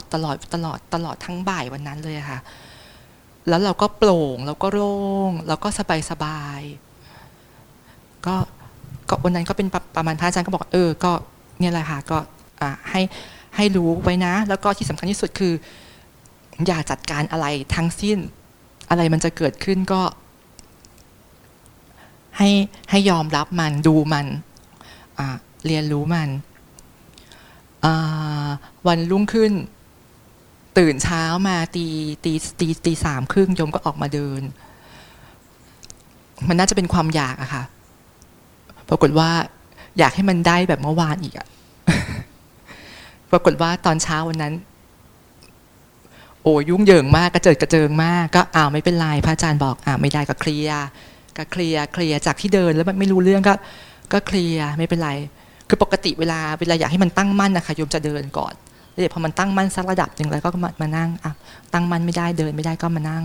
ก็นั่งทิ้งนั่งเล่นอะไรอย่างเงี้ยค่ะสบายๆไม่ได้คาดหวังไม่ได้จัดการอะไรมันแล้วสักพักหนึ่งมันก็มาแต่ความนี้วันที่สองเนี่ยสิ่งที่มันมาด้วยคราวนี้มันไม่ใช่เรื่องความง่วงหรือว่าความเคลิ้มอะไรละมันกลายเป็นความคิดก็มาทีนี้ความคิดเนี่ยพอมันเป็นเรื่องคิดฟุ้งซ่านเนี่ยค่ะมันก็ปล่อยผ่านไปสบายๆคิดดีก็ปล่อยสบายๆแต่ไอ้ที่คิดแล้วมันแบบเป็นความคิดไม่ดีอ่ะคือปกติโยมเป็นคนติดดีด้วยนะคะชอบทำอะไรให้มันดีๆเพราะว่าพอมันเป็นความคิดไม่ดีอ่ะที่มันติดเข้ามาปุ๊บอ่ะมันก็จะเลยจะกลับกลายเป็นว่าไม่ไหวอ่ะต้องจัดการอ่ะเพราะว่าเราไม่ควรคิดไม่ดีไงก็จัดการจนมันอึดอัด พอช่วงสายๆพระอาจารย์กสิณมาสอบอารมณ์โยมก็รายงานตรงนี้ให้ฟังพระอาจารย์ก็แบบพูดมาคำสุดท้ายพระอาจารย์พูดอะโยมสว่างเลยพระอาจารย์บอกว่า เวลาเจอลมอะลมเย็นหรือว่าลมร้อนอะมันก็ลมเหมือนกันเนาะยังไงเราก็ต้องเจออะพี่พระอาจารย์บอกอะโยมว่าจริงเนาะยังไงอะไอความคิดอะทั้งคิดดีหรือว่าก็คิดไม่ดีอะยังไงมันก็ต้องเกิดกับเราอะแล้วเราจัดการอะไรมันไม่ได้อะเราได้แค่แบบ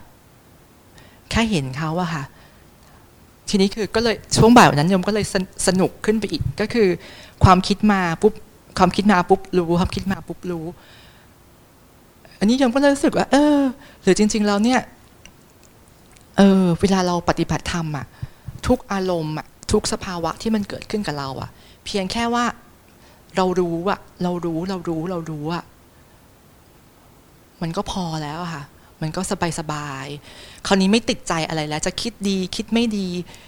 โอเคแค่รู้คราวนี้มันก็สบายค่ะสบายจนถึงตอนนี้แล้วก็เมื่อเช้าเนี้ยค่ะออกไปเดินจงกรมตรงลานทรายอ่ะ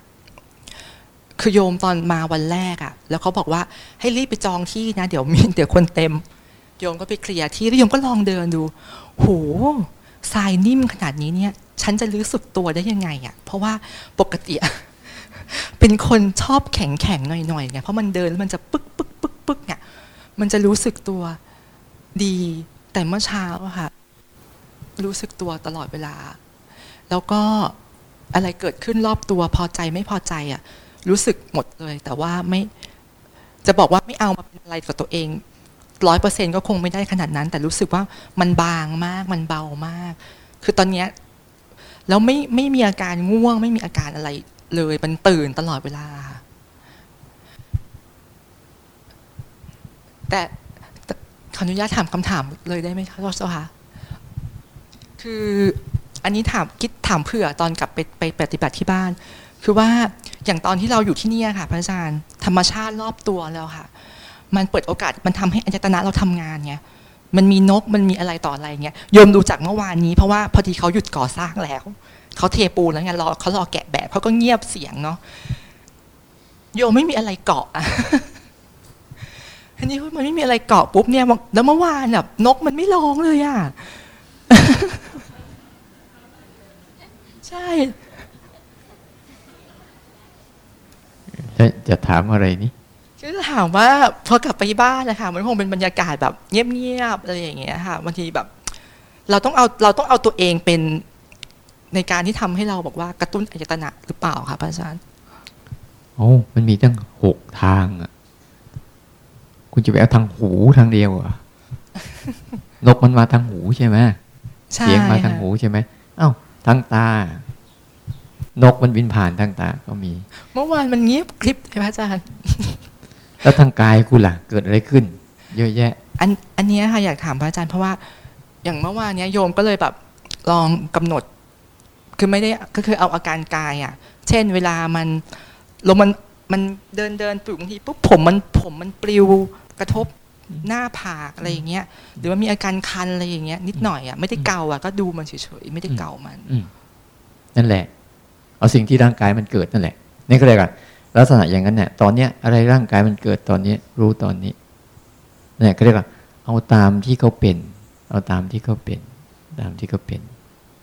รู้สึกบริหารได้ดีนะรู้สึกได้ดีอยู่แต่ยังจัดการจะควานหาว่าฉันจะไปหาอะไรอีกอันนั้นปัญหาใหญ่มันไม่มีอะไรนะก็รับรู้ความไม่มีอะไรนั่นแหละก็เรียกว่ารู้แล้วจริงๆมีอันหนึ่งที่อยากจะฝากไว้เอาการแก้ปัญหาทั้งหมดนะรู้ตัวเดียวนั่นแหละคือตัวการแก้ปัญหาเรียบร้อยแล้วในทุกๆเรื่องนะแล้วเราคอยจักดูดีๆว่ามันสร้างกันเปล่านี่ คอยจักดูนะว่าแล้วลองดูสิพอเราไม่ทำอะไรปุ๊บเนี่ยระบบธรรมชาติต่างๆที่มันอนิจจังทุกขังอนัตตาก็จะทำหน้าที่เขาอย่างดีเลยเห็นไหมว่าอนิจจังทุกขังอนัตตาก็ทำหน้าที่เขาทุกเรื่องเกิดขึ้นมาแล้วก็หายทุกเรื่องเกิดขึ้นมาแล้วก็หายโดยเราไม่ได้ทำอะไรเลยนี่แหละก็รู้ปุ๊บแล้วก็เรียนรู้การทำงานของธรรมชาติที่เขาเกิดขึ้นแล้วก็หายเกิดขึ้นแล้วก็หายนี่แหละมันจะปลดล็อกการจัดการในใจของเราเองนะเพราะเราคิดว่าเมื่อก่อนเราจัดการให้มันหายได้แต่ตอนนี้เราไม่ได้จัดการอะไรแล้วเราแค่รู้ว่ามันมีสักพักหนึ่งก็จะหายยอมรับว่ามันมีสักพักหนึ่งก็จะหายเนี่ยทั้งความคิดดีและความคิดไม่ดีเราก็ยอมรับมันเดี๋ยวมันก็จะหายไปนี่แค่นี้เองเนี่ยเรื่องการเรียนรู้ไตรลักษณ์เรียนรู้แบบเนี้ยมันมาแล้วเดี๋ยวมันก็ไปมันมีแล้วเดี๋ยวก็ดับทีนี้เวลาเราไปอยู่บ้านเนี่ยโอ้โหเยอะแยะทำไมเยอะแยะมากมายเข้ามาเนี่ยรู้ไม่ทันเลยเสียงรถเสียงราเสียงคนยิ่งหนักกว่าเรามีอยู่ช่วงหนึ่งพระอาจารย์นกมันร้องพร้อมกันหมดเลยอ่ะโยมไม่รู้จะจับอะไร นกมันพร้อมผมก็ไม่ต้องจับก็รู้ผมเท่าที่มันรู้นั่นแหละจริงๆอ่ะอาตมาอยากจะให้เป็นอย่างนี้เวลาเรารู้ปุ๊บเนี่ยถ้าเรารู้ให้ลึกซึ้งจริงๆนะเราจะเห็นลักษณะของแต่ละอันเนี่ยมันจะมีลักษณะโดดเด่นเข้ามาในตัวเสียงแต่ละเสียงจะมีลักษณะโดดเด่นที่ไม่เหมือนกันนั่นแหละก็เรียกว่าการรู้ลักษณะตรงนี้แหละทำให้สติเกิดรู้ลักษณะของแต่ละสิ่งเหมือนรู้ลักษณะของง่วงพอสติเกิดในการรู้ลักษณะของง่วงปั๊บมันก็จะหลุดจากง่วงรู้ลักษณะของคิดดีอ๋อนี่คิดดีเป็นอย่างนี้นะพอคุณรู้ลักษณะของการคิดดีปุ๊บแล้วก็ไม่เข้าไปจัดการอะไรปุ๊บความคิดดีก็จะผ่านไปรู้สถานการณ์การคิดไม่ดีปุ๊บแล้วเราไม่ได้จัดการอะไรปุ๊บมันก็จะผ่านไปแค่ให้จำลักษณะของมันให้ได้ไอ้การฝึกรู้เนี่ยมันจะไปทำให้สติเกิดขึ้นมาคือจำลักษณะของสภาวะต่างๆได้ว่าเขาเป็นอย่างนี้เขามีเอกลักษณ์ของเขาในตัวที่หลากหลายมหาศาลมากมายเลยเสียงเนี่ยดูสิแม้แต่เสียงคุณฟังเสียงนกเนี่ยมันดูสิความหลากหลายของมันนี่ก็เสียงหนึ่งแต่มาพูดกับเสียงหนึ่งเสียงแอร์กับอีกเสียงหนึ่งนี่กับอีกเสียงหนึ่ง เป็นไงไปสร้างจังหวะเมื่อกี้เป็นไงจบแค่นี้นะอันนี้จบแค่นี้เข้าใจเนาะเข้าใจต้องไปทำอะไรต่อรู้ไหมเนี่ยเราต้องไปทำอะไรต่อรู้ไหมเราไปต้องทำหน้าที่รู้ต่อทำหน้าที่รู้อย่างเดียวนะจริงๆเลยนะอาตมาว่านะ ทำหน้าที่เป็นผู้รู้ผู้ดูอย่างเดียวเนี่ยปัญหาทุกอย่างจบลดการจัดการลงไปเปิดใจยอมรับมากขึ้นการเรียนรู้ความเปลี่ยนแปลงของมันจะปรากฏต่อหน้าเลยต่อหน้าจริงๆเลยไม่ต้องไปไหนเลยแล้วสภาพแวดล้อมทั่วๆไปมันก็จะมีสภาพของมันแล้วแต่เราอยู่ที่นี่เป็นอย่างนี้อยู่ที่อื่นเป็นอย่างนั้นแต่ทั้งหมดนะมันเป็นแค่สิ่งที่เกิดขึ้นทางอายตนะเท่านั้นเองไม่มีความหลากหลายแล้วเราไปสังเกตดูว่าบางครั้งเราเริ่มเข้าไปจัดการนั่นแสดงว่าไอ้รูปเสียงกลิ่นรสบางรูปบางเสียงบางกลิ่นบางรสที่มันมีความหมายต่อใจเราจะเริ่มเกิดการตอบโต้และต่อสู้เหมือนหมูกระดูกหมูอ่อนนั่นแหละได้จังหวะอัดเลย จริงๆเป็นอย่างนั้นจริงนะแต่อาตมาเห็นก็ไม่เห็นเป็นอะไรที่ธรรมดามีครั้งหนึ่งอาตมาเห็นไอ้นั่นไงโอ้โหไปพูดเลยยังเป็นวิบากกรรมตัวเองไงเห็นเขาเรือมันขายเป็ดไอ้เป็ดพะโล้เนี่ยไปนั่งอยู่ที่รุกขสตินะมันเรือผ่านแล้วมาบีบแปะเป๊บๆแล้วก็เป็ดครับผ่านไปโอ้ยไม่ทันว่ะอันนี้ผ่านไปแล้วไม่ทันไม่เป็นไรสตางค์ก็ไม่มีด้วยทำไงดีวะเอาไม่ไปเลย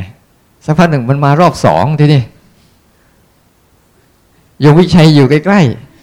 ๆสตางค์เราไม่มีโยมวิชัยจัดการเป็ดให้หน่อยเพราะมันเป็นนึกถึงเป็ดอะไรรู้ไหมไม่ใช่เป็ดตรงนั้นนะเป็นนึกถึงสมัยก่อนที่เราเป็นเด็กแล้วรถขายเป็ดที่เขาถูกมอเตอร์ไซค์กลิ่นมันจะหอมมากๆเลยหอมเราอยากกินเรานึกภาพอยากกินนั่งแทะทั้งตัวเลยมันอย่างนี้มันจะจินตนาการมากเลยนะพอเราเอาเรื่องนี้ไปพอเราใช้ซื้อให้กินปุ๊บไอ้ตอนนั้นอ่ะพอกินแล้วไม่มีอะไรอ่ะทีนี้เราไปพูดสิทีนี้ไปพูดที่ครูสตินะไปไหนไอ้พวกนี้จะซื้อเป็ดให้เรากินวิบากกรรมวิบากกรรมโอ้ยกูหมดอยากไปแล้วมันก็จะหาอย่างอาจารย์เป็ดน้ำแดงเอาไว้เป็ดนี่ด้วยโอ้ไม่น่าเชื่อนี่ทุกเรื่องมันเป็นอย่างนี้แหละคือเราต้องรู้ว่าเนี่ยกำลังพูดถึงว่ามีบางอารมณ์ที่มันมีความหมายกับใจเราเราจะเห็นใจเรากับเพื่อมที่จะทำอะไรกับบางอย่างของมันตรงเนี้ยแต่บางอารมณ์เนี่ยนะมันก็แค่ผ่านง่ายๆใช่ไหมเห็นแล้วง่ายๆเสียงนกแต่ง่ายๆนะแต่เสียงคนด่าเนี่ยเอาละใช่ไหมหรือไม่เสียงอะไรง่ายๆเสียงคนปลุกเนี่ยคนนี้ก็บอกเป็นคนสวรรค์มาปลุกไอ้คนหนึ่งมันนรกมาปลุก เนี่ยมันก็แค่เสียงแต่ถ้าเรามีความหมายกับเสียงใดเสียงหนึ่งที่เราให้ค่าเกิดพอใจไม่พอใจเสียงนั้นก็จะเกิดการกระเทือนในใจเราแต่เราถ้าเรายอมรับมันนะอ๋อนี่เรายังมีอยู่แค่นั้นเองมันจะไม่มีอะไรหรอกเดี๋ยวก็หายไปเพียงแต่ลดการจัดการลงและลดการสมยอมคือไม่ทำตามด้วยกายกรรมวจีกรรมมโนกรรมเท่านั้นแหละไอ้พวกนี้เดี๋ยวมันจะ จืดไปเองแต่ถ้าคุณตามนะมันจะเพิ่มกำลังขึ้นไม่ว่าอะไรก็ตามนะถ้าคุณต่อต้านมันเมื่อไหร่นั่นแหละกำลังเพิ่มกำลังให้มันละเข้าใจดีๆแล้วเป็นไงบ้างสร้างจังหวะเมื่อกี้เครียดไหมไอ้หัดดวงเนี่ยมันคือเครียดนี่มันคือเพ่งนี่คือจ้องนี่ให้หัดไว้แต่ถ้าเราทำเป็นนะมันจะไม่อย่างนั้นสักพักหนึ่งถ้าพังสักพักหนึ่งลองทำสักพักหนึ่งสิเดี๋ยวจิตจะปรับตัวมันเองนี่แหละกรณีที่ว่าอาตมาอยากให้หัดฟังว่าถ้ารู้แบบธรรมชาติที่เรารู้อยู่เนี่ยมันสบายโปร่งๆโล่งๆแต่เราพยายามจะรู้มากกว่านี้นี่แหละที่ให้หัดให้ศึกษาไปด้วยป่ะเนี่ยมันไม่ยอมทำตามเนี่ย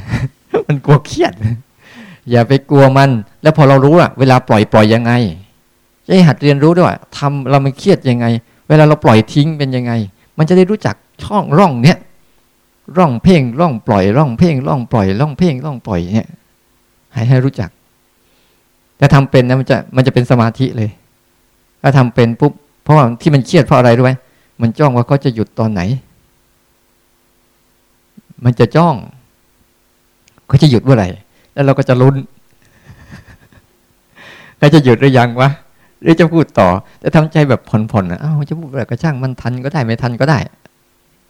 ทันก็ได้ไม่ทันก็ได้อันนี้ไม่ทันเดี๋ยวเอาอันใหม่ถ้าอย่างเงี้ยมันจะง่ายที่ลองง่ายๆเอาลองง่ายๆอีกแต่เดี๋ยวเราฟังปุ๊บเราลองพลิกมือครั้งเดียวพอ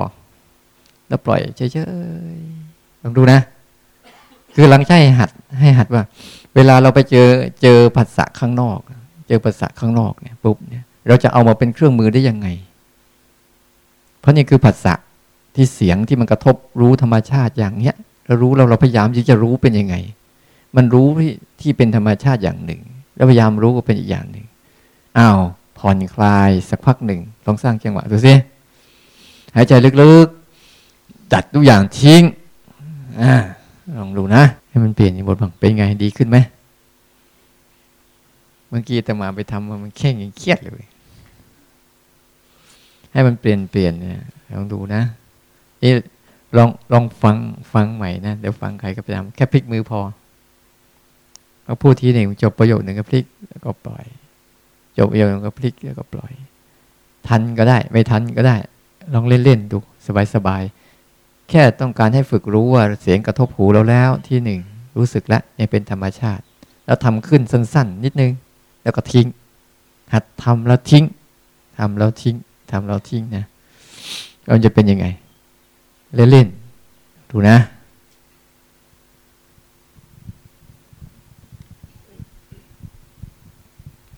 ทางนี้บ้าง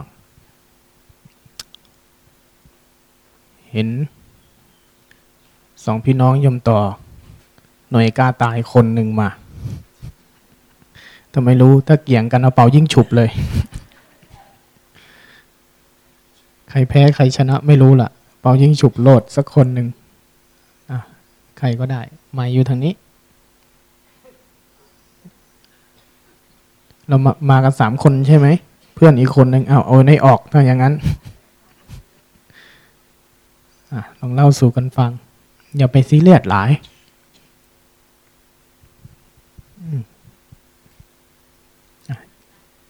สั้นๆก็ได้ยาวๆก็ได้ชื่ออะไรใหม่ยังไม่ติด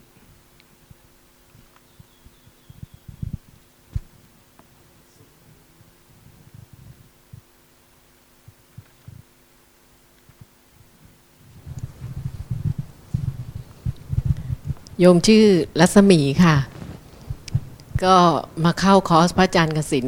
ครั้งที่ 4แล้วก็ค่อยมีพัฒนาการดีขึ้นมาเรื่อยๆค่ะมาครั้งนี้ก็เดินจงกรมก็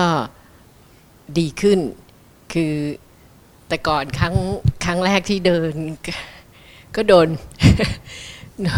พระอาจารย์ราเชนบอกว่าคือเราอยากจะเห็นชัดๆใช่ไหมพระอาจารย์ราเชนก็บอกว่ามันเป็นตัณหาใช่ไหมอยากเห็นชัดมากอยากเดินให้ชัดๆอะไรอย่างเงี้ยมันก็ไม่ถูกโอเคกลับไปแล้วก็พยายามแก้ไขว่า เดินให้มันสบายๆเบาๆขึ้นแล้วก็จริงๆท่านก็พูดตั้งแต่ครั้งแรกแล้วแต่ว่ามันอาจจะไม่ค่อยเก็ทเท่าไหร่แบบให้ฟังเสียงนกเสียงอะไรอย่างเงี้ยนะ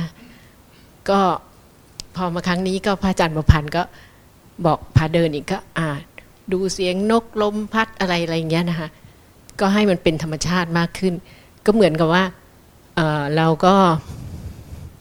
มีสติรู้กับสิ่งรอบตัวด้วยแล้วก็รู้การเดินด้วยก็เหมือนกับให้มีสติสัมปชัญญะแบบว่าบริบูรณ์ขึ้นอะไรอย่างเงี้ยนะแต่มันไม่ใช่บริบูรณ์หรอกแบบว่าฝึกให้มันดีขึ้นส่วนความคิดเนี่ยครั้งแรกๆเนี่ยจะมีปัญหามากว่าความคิดมันเข้ามาเยอะมากแล้วจนเราทนไม่ไหวว่ามันน่ารำคาญมากมันมากเกินไปอันนั้นคือแต่ก่อนนะคะครั้งแรกๆแล้วมันค่อยๆดีขึ้นมาเรื่อยๆครั้งนี้ก็รู้สึกว่าแบบมันก็น้อยลงนี้ก็ไม่รู้ว่าจริงๆอาจจะไม่ถูกต้องแต่เรารู้สึกว่าโอเคมันอยู่ในปริมาณที่เรารู้สึกว่ามันดีขึ้นวันเมื่อวานนี้ก็คือจริงๆทุกวันที่ปฏิบัติก็รู้สึกว่าเราตั้งใจอยากจะปฏิบัติให้ดีขึ้นก็มีความพอใจที่จะปฏิบัติมีเมื่อวานเนี้ยมันมันยกไปมันชักจะเบื่อนั่งไปมันซ้ำซากพอดีพระอาจารย์มาแล้วก็ถามท่านก็บอกว่าก็ให้อยู่กับมันให้ได้เวลาเราชอบที่จะปฏิบัติเรายังอยู่ได้อ่ะก็ให้เวลาที่เราไม่ชอบก็ให้มันอยู่ได้เหมือนกับตอนที่เราไม่ชอบตอนที่เราชอบสิพอท่านพูดนี้ก็เข้าใจโอเคก็คือให้วางใจให้มันเป็นกลางไม่ยินดีไม่ยินร้ายก็พอพูดแล้วก็รู้สึกใช่ดีขึ้นมันก็หายเลยก็คราวนี้ก็มีคิดว่ามีแค่นี้ค่ะที่ว่ารู้สึกว่าปฏิบัติว่าโอเคขึ้นค่ะเข้าใจหรืออย่างว่ารู้สึกตัวนี่คืออะไรก็เข้าใจแบบไหนตามความเข้าใจของตัวเองก็คือแบบไหนเข้าใจว่าก็คือรู้สึกตามธรรมชาติของมันแต่ว่าไม่ไปบีบบังคับว่าแต่ก่อนเราจะเหมือนกับเดินก็จะไปกับเท้าไปกับไหล่พยายามบีบบังคับให้ตัวเองรู้สึกตัวให้ได้ให้ชัดเจนให้อะไรอย่างเงี้ยก็ไม่จำเป็นต้องขนาดนั้นก็เปิดสบายๆอะไรอย่างเงี้ยค่ะแต่ก็ถือว่าเป็นการรู้สึกตัวแบบสบายๆโดยที่เรารู้สึกตัวแบบนั้นแหละค่ะแบบนั้นแหละความสำคัญของความรู้สึกตัวเนี่ยอย่าไปหามันอย่าไปสร้างมันมันมีแล้วอย่างหนึ่งที่ในข้อนี้พยายามเน้นนะหลายคนรายงานตรงกันว่าตอนแรกเราไปนะเราจะไปหาเราจะไปเอาเราจะไปให้มันเยอะขึ้นเราจะไปให้มากแล้วเราก็จะเก็บกลับบ้านใช่ โอ้ยมันหกเหี่ยเรี่ยราดตั้งแต่หน้าปากทางนี่แล้ว แล้วกลับไปบ้านเราก็เละเทะแต่สิ่งนี้เนี่ยถ้าเราเข้าใจว่าธรรมชาติทั้งหลายปรากฏตัวหมดแล้วสติความรู้สึกตัวสภาวะธรรมอะไรทั้งหลายที่เราแสวงหาเนี่ยปรากฏตัวหมดแล้ววางใจกับมันง่ายๆสิฟังมันสิรับรู้มันสิอยู่กับมันสิแต่มันจะมีไอ้บางสิ่งที่จะพยายามให้เราไม่อยู่เราก็เรียนรู้มันสิแค่นั้นเลยวางใจง่ายๆแค่นี้ที่เหลือเวลาภาวนานะเราไปด้วยใจอย่างเงี้ยมันจะง่ายๆอย่างเงี้ยแป๊บเดียวผ่านวันแป๊บเดียวผ่าน7วันนี่ละเรียกว่ารู้สึกตัวใช้ได้พัฒนาขึ้นความเข้าใจดีขึ้นใช้ได้เอาผู้ชายบ้างเนาะเห็นหนุ่มวันหลังๆเห็นเดินดีมากได้เคล็ดลับวิชาจากจันพันธ์ไปเยอะจันพันธ์ท่านประกบตัวต่อตัวท่านให้เคล็ดลับวิชาไว้เยอะเป็นยังไงบ้างเรามาภาวนาครับก็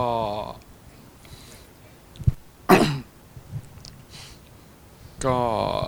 ช่วงไม่ต้องซีเรียส มีแต่คนแปลกหน้ากลัวอะไร อยู่ด้วยกันตั้งหลายวันแล้วไม่ต้องซีเรียสวันแรกเราเป็นยังไงสิ่งที่เราทำสิ่งที่เรารู้สึกวันแรกวันที่สองวันที่สามที่สี่เห็นเดินดีมากแล้วเดินวันที่สามที่สี่จากวันแรกวันที่สามเป็นอะไรเกิดอะไรขึ้นบ้างก็ต้องขอบอกก่อนเลยว่า สายนี้ผมมาปฏิบัติเป็นครั้งแรกแล้วก็เป็นอะไรที่ใหม่สำหรับผมมากเพราะปกติก็เคยปฏิบัติทั้งสายสมถะแล้วก็สายวิปัสสนาทั้งสายหนอทั้งสายของหลวงพ่อปัญญาทั้งสายทั้งทางวัดสังฆทานครับก็เลยพอวันแรกๆก็ยังมีติดคำร้อนมีหนอมาบ้างอะไรอย่างนี้บ้างก็เลยบางทีก็ไม่หลุดบ้างอะไรบ้างแต่ก็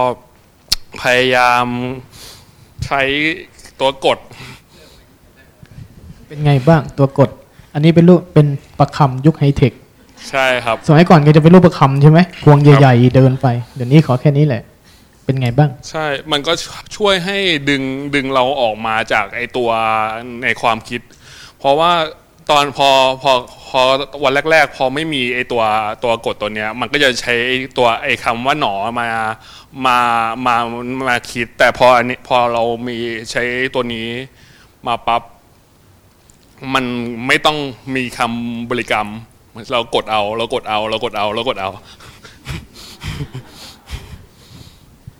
ก็เลยเรากดซ้ายข้างกายข้างขวาความคิดเป็นยังไงบ้างวันแรกๆในช่วงวันแรกๆเราส่วนมากก็จะมีแค่เราจะจับได้เฉพาะความทางร่างกายความคิดเรายังจับไม่ค่อยได้เรายังเพลินกับมันอยู่พอช่วงวันหลังๆความคิดเรามากเราเริ่มจับความคิดเรามาได้มากขึ้นเราเริ่มจับว่าเราคุยกับตัวเองมากขึ้น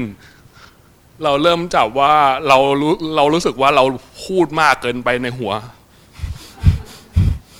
เริ่มรู้สึกว่าทำไมเราบ่นกับตัวเองเยอะเกินไปหรือเปล่าเริ่มรู้สึกบ่นกับตัวเองบ่นชีวิตตัวเองเริ่มบางทีก็เริ่มคิดถึงอนาคตตัวเองว่าจะเอายังไงอะไรยังไงเริ่มคิดถึงอะไรอย่างเงี้ยครับพอเวลาเรารู้มากขึ้นว่าเราบ่นกับตัวเองเราทำไงเราหันมากดหรือว่ายังไงผมก็พอรู้พอเรารู้ว่าเราเริ่มบ่นเราก็กดทีนึงมันก็หายไปทีนึงแล้วมันก็กลับมาใหม่เราก็กดทีนึงมันก็หายไปแล้ว สนุกไหมมันก็เพลินดีครับมันอึดอัดไหมมันสนุกไหมการทำมันก็เลยหัดกับมันแล้วก็คราวนี้เราก็พยายามว่างั้นเราลองเปลี่ยนดูไหมว่าเราลองเปลี่ยนจังหวะหรือเราเปลี่ยนสถานที่ในที่จากเราเดินฝั่งนี้ให้เรามาเดินจากทรายเรามาเดินบนซีเมนต์ดูเปลี่ยนสถานที่การเดินเพื่ออะไรทุกอย่างมันจะเปลี่ยนไปมันทำให้บางทีความเขาเรียกเวทนามันเกิดเวทนาคราวนี้ความคิดเราหายเกิดเวทนาเรามาแทน ครับมันก็คราวนี้มันก็มาอยู่กับร่างกายเรามากขึ้นมันก็จับความรู้สึกอารมณ์ทางร่างกายแต่ผมก็ยังมาติดอยู่ตอนนี้มาติดเรื่องว่าเวลาความร้อนความเย็นมากระทบบางทีมันรับรู้นะว่าความร้อนความเย็นแต่มันก็ร้อนเย็นรับรู้แต่ว่ามันก็ยังเหมือนมีคำกำหนดว่าร้อนกับเย็นไม่เป็นไรตรงนี้เป็นเรื่องปกติมากครับช่วงใหม่ๆมันก็จะจะพากจะบอกแต่ถ้าเรารู้นำไปแต่ก็กดทุกครั้งนิมนต์ท่านอาจารย์ครับ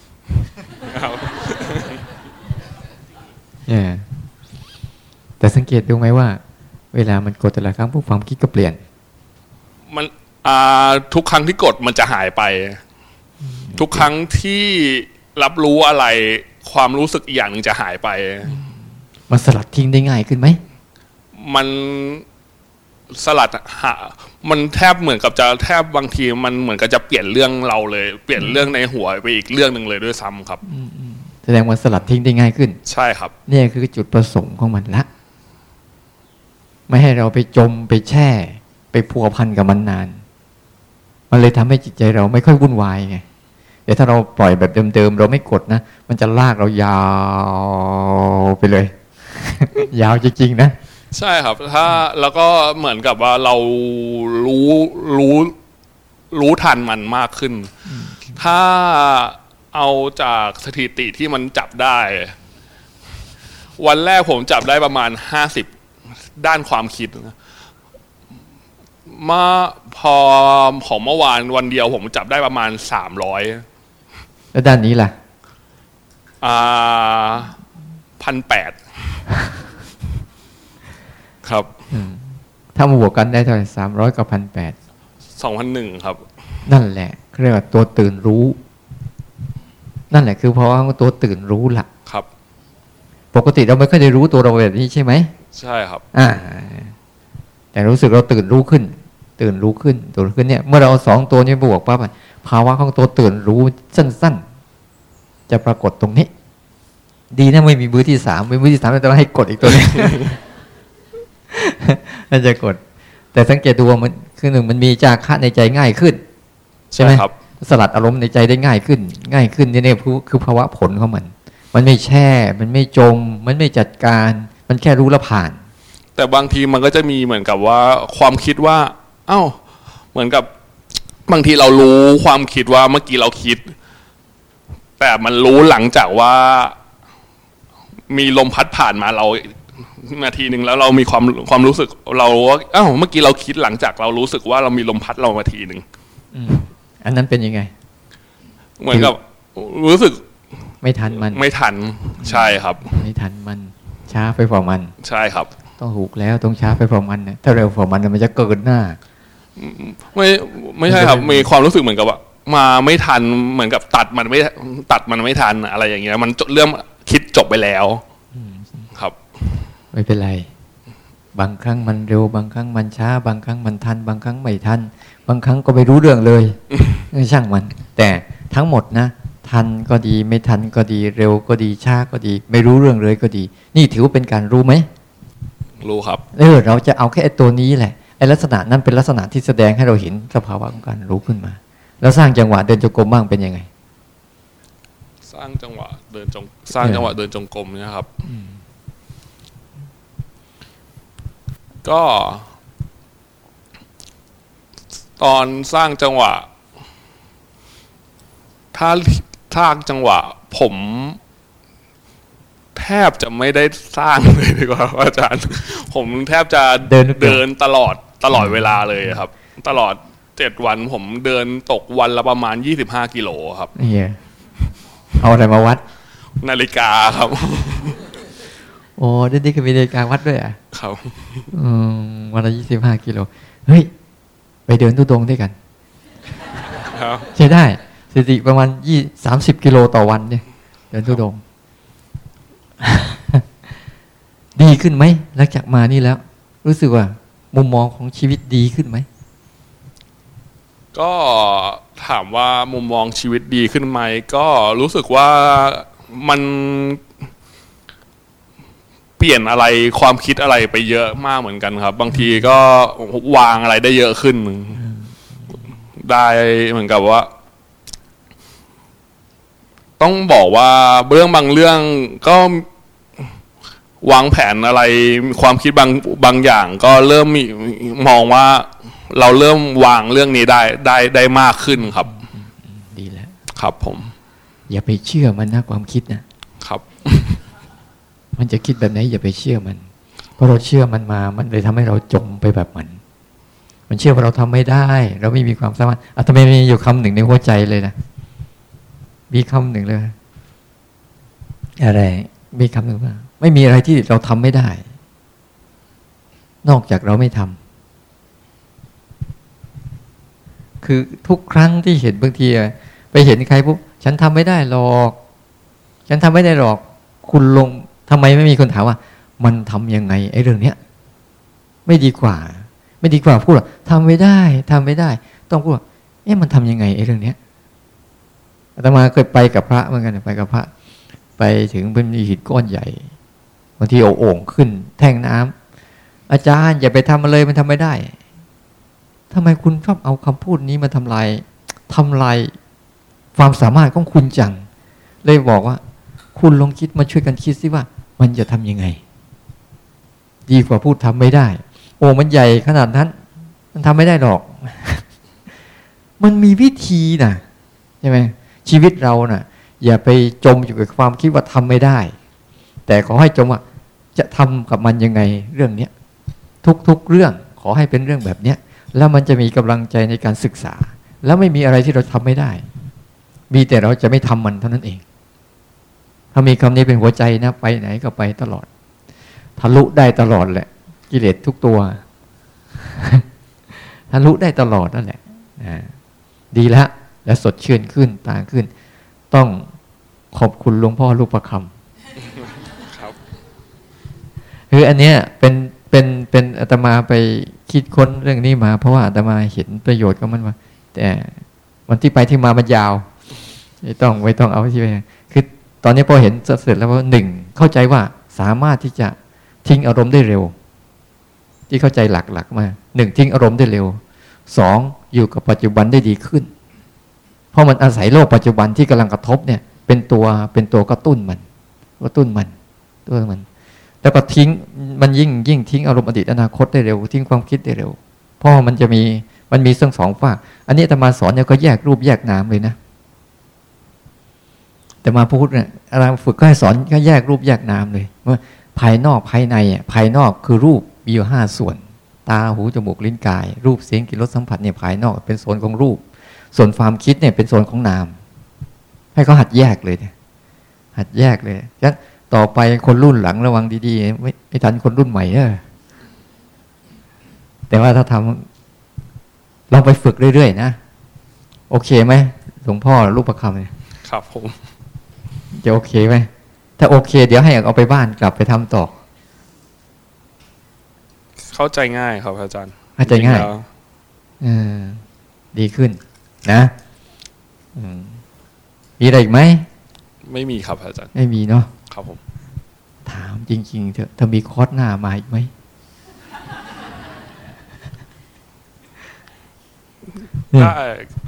มาครับอาจารย์เพราะว่าเอาจริงๆผมคิดว่าผม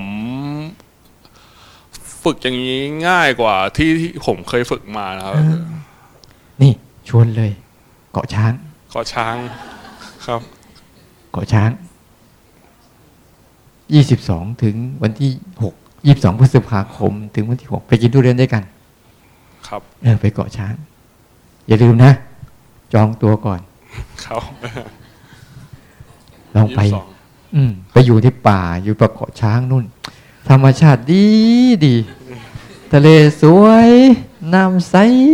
เงียบกริบฟังเสียงนก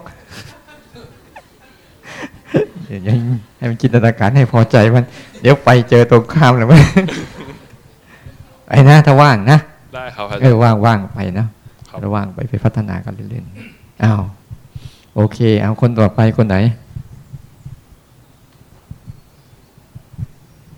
มีใครที่เสริมประเด็นนี้ไหมรู้สึกว่าอะไรนะที่ยมวิชัยพูด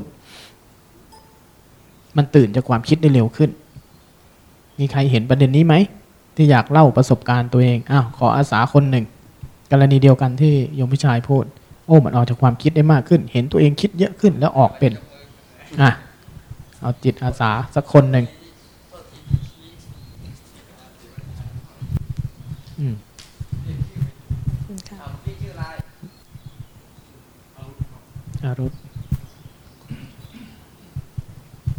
กราบนมัสการค่ะชื่อจิตพี่นันนะคะ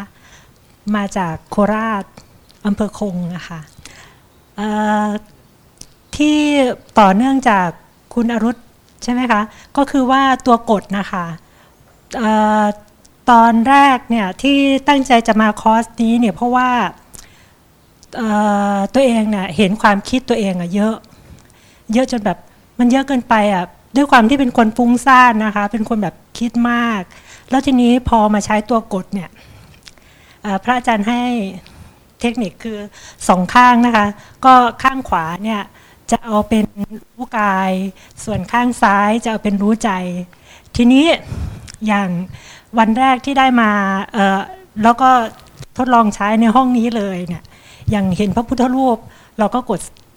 กดกายละ ใจก็คิดพระพุทธรูปไม่ได้ใส่จีวร น่ะใส่เสื้อแขนกระดิ่งก็กดค่ะจะเป็นอย่างนี้นะคะแล้วทีนี้พอออกจากห้องนี้ไปแล้วก็ใช้อย่างตอนเช้าเราได้ยินเสียงนกร้องเนี่ยมันร้องฮู้ฮู้อย่างนี้ใช่ไหมคะเราก็กดกายได้ยินทีนี้ใจเราก็คิดอีกมันตื่นเต้นอะไรของมันฮู้ฮู้ฮ่าฮ่าอยู่นั่นแหละก็กดขวาทีนี้มันก็เยอะมากอะค่ะทีนี้พอเห็นเราได้ยินเสียงเนี่ยเสียงเยอะนกเนี่ยหลายชนิดมากแมลงหลายชนิดเราก็กดไปความคิดที่จะตามภาคตามจินตนาการเรื่องต่างๆมันก็จะลดลงแต่ก็ยังมีอยู่นะคะทีนี้สิ่งที่เห็นน่ะก็คือว่าพอตอนหลังๆเนี่ยเริ่มเห็นแล้วว่าความคิดเราอ่ะน้อยลงละอะไรที่มันแบบเป็นเรื่องไร้สาระเราไม่คิดละบางทีความคิดจะมาเหมือนอย่างคุณผู้ชายเนี่ยเจออะค่ะพอมันจะมาเรารู้แล้วมันจะคิดเรากดไปก่อนเลยความคิดหายบางทีมันออกมาแค่ประโยคเดียวมันยังไม่เป็นความคิดเลยแต่เรารู้ว่ามันจะคิดแล้วอ่ะมันก็จบค่ะแล้วทีนี้ตัวนี้เนี่ยทำให้ตอบโจทย์ปัญหาแบบอันนี้การปฏิบัติธรรม3ครั้งที่ผ่านมานะคะในแต่ละครั้งเนี่ยมันจะมีความก้าวหน้าของมันโดยตัวเองเนี่ยเป็นคนที่ติดง่วงแบบที่เขาขับรถหลับในเราก็เป็นนะคะแล้วทีนี้ตอนฝึกครั้งแรกเนี่ยเดินจงกรมเนี่ยเดินข้ามเลนเพื่อนไปเลยค่ะหลับ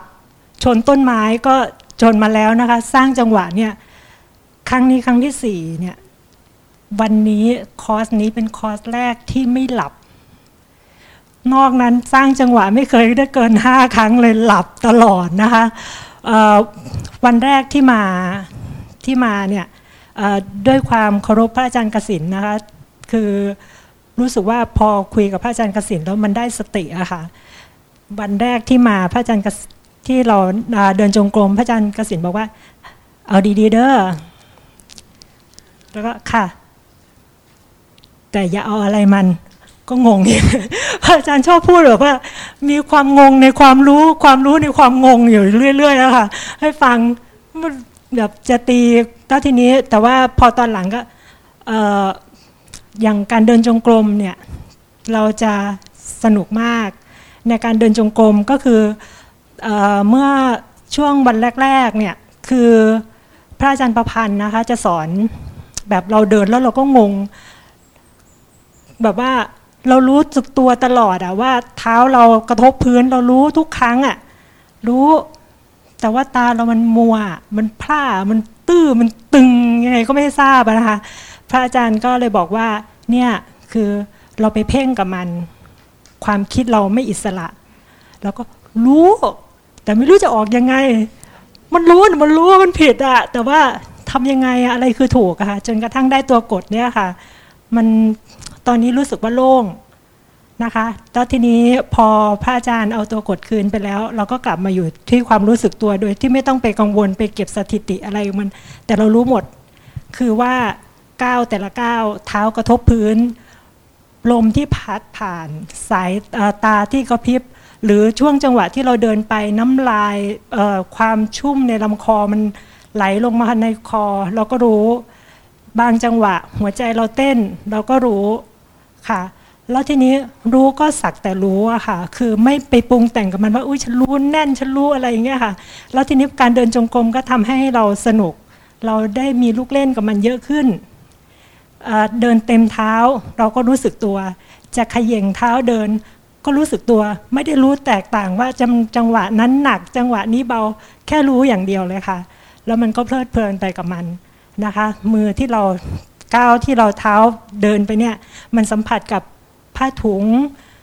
มือที่เราสร้างจังหวะสัมผัสกับผ้าตากระพริบเรารู้ค่ะพอเรารู้แล้วมันทำให้เราไม่ง่วงคิดน้อยค่ะแล้วก็นิ่งๆสบายๆค่ะขอบชิลมากเลยค่ะโคตรดีค่ะครั้งนี้ขอบพระคุณมากเจ้าค่ะเดี๋ยวเราแย่อีกจริงๆเนี่ยเขาเรียกลักษณะของการรู้สึกตัวทั่วพร้อมไม่ใช่รู้สึกตัวอยู่เป็นจุด ถ้ารู้สึกตัวอยู่ที่มือที่เท้าก็จะรู้สึกตัวเป็นจุดแต่รู้สึกตัวกระพริบตาบ้างผ้าถูกบ้างลมพัดบ้างเคลื่อนไหวบ้างกระทบที่เท้าบ้างนี่ก็จะรู้สึกตัวทั่วพร้อมแต่มันเติมไปอีกไงรู้สึกตัวทั่วทุกอายตนะ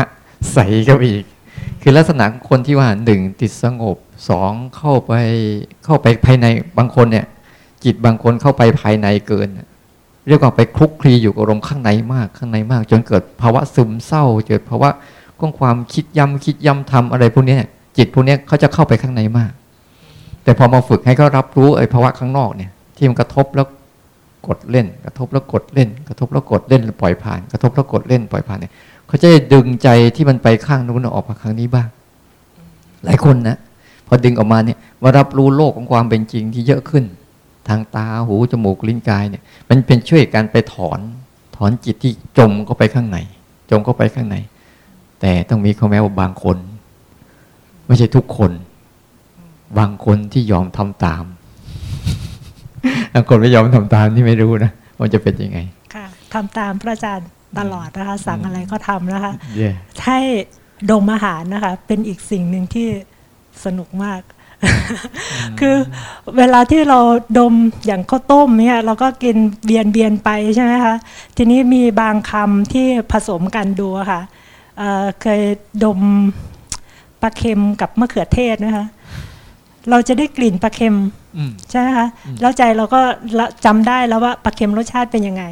แต่พอเราเคี้ยวเข้าไปอะค่ะรสชาติมะเขือเทศนั่นออกมา มันแบบเอ้ยมันไม่ใช่มันไม่ใช่แบบสิ่งที่เราคิดอะมันเป็นสัญญาที่แบบมันคนละหน้าที่กันมันคนใช่ค่ะแล้วก็มันทำให้อาหารมันไม่ติดรสชาติของอาหารนะคะมันไปเพลินไปกับความรู้สึกค่ะแต่ก็รู้สึกว่าอาหารที่นี่อร่อยมากนะคะไม่จะบอกว่าไม่อร่อยก็มันก็ไม่ใช่อะค่ะเป็นอาหารที่ดีต่อร่างกายค่ะแล้วก็ต่อใจขอบพระคุณเจ้าหน้าที่ที่จัดสรรมานะคะขอบพระคุณอาจารย์ที่แนะนำวิธีการกินที่ไม่เคยทำแบบนี้มาก่อนแล้วดีมากค่ะจริงๆตัวนี้นะถ้าเราฝึกบ่อยๆปุ๊บเนี่ยการรับรู้ทางอายตนะเนี่ยจะดีขึ้นเลยแหละปกติเนี่ยการรับรู้โดยธรรมชาติของอายตนะของเราเนี่ยมันมีอยู่ดีอยู่แล้วแต่เมฆหมอกของความคิดมันเข้าไปบดบังหมดเลยการรับรู้จริงๆโดยธรรมชาติสัตว์เนี่ยเขาจะมีการรับรู้ทางอายตนะที่ดีมากเขาไม่มีเมฆหมอกของความคิดอะไรมากเนี่ยเขาจึงสามารถจะดมกลิ่นและแยกกลิ่นได้เยอะเพราะเขาใช้ตัวรู้ไปรับรู้อาการของกลิ่นที่มากระทบเป็นหลักดีๆจริงๆนะเหมือนกับทำไมสัตว์บางตัวมันฟังเสียงได้ชัดเจนและละเอียดมันอาศัยการรับรู้ไอ้ตัวรู้ที่ไปรู้กับเสียงโดยลักษณะของเสียงแต่ละอย่างถ้าฝึกไปมากๆปุ๊บมันต่อไปมันจะแยกได้ชัดเลเวลของเสียงไม่ใช่เลเวลไหมไม่รู้นะพูดถูกพูดผิดก็พูดไปเลยคือความสูงต่ำความถี่ลักษณะแตกต่างของมันเนี่ยมันจะบอกลักษณะของตัวตนของสิ่งนั้นได้ชัดเจนมากเลยถ้าเราลดปริมาณของความคิดลงเปิดการรับรู้ได้มากขึ้นเนี่ยการรับรู้บางทีเนี่ยแค่มองก็รู้แล้วมันคิดอะไรบางทีนะไปฟังเสียงนะถ้าเราฟังเป็นนะ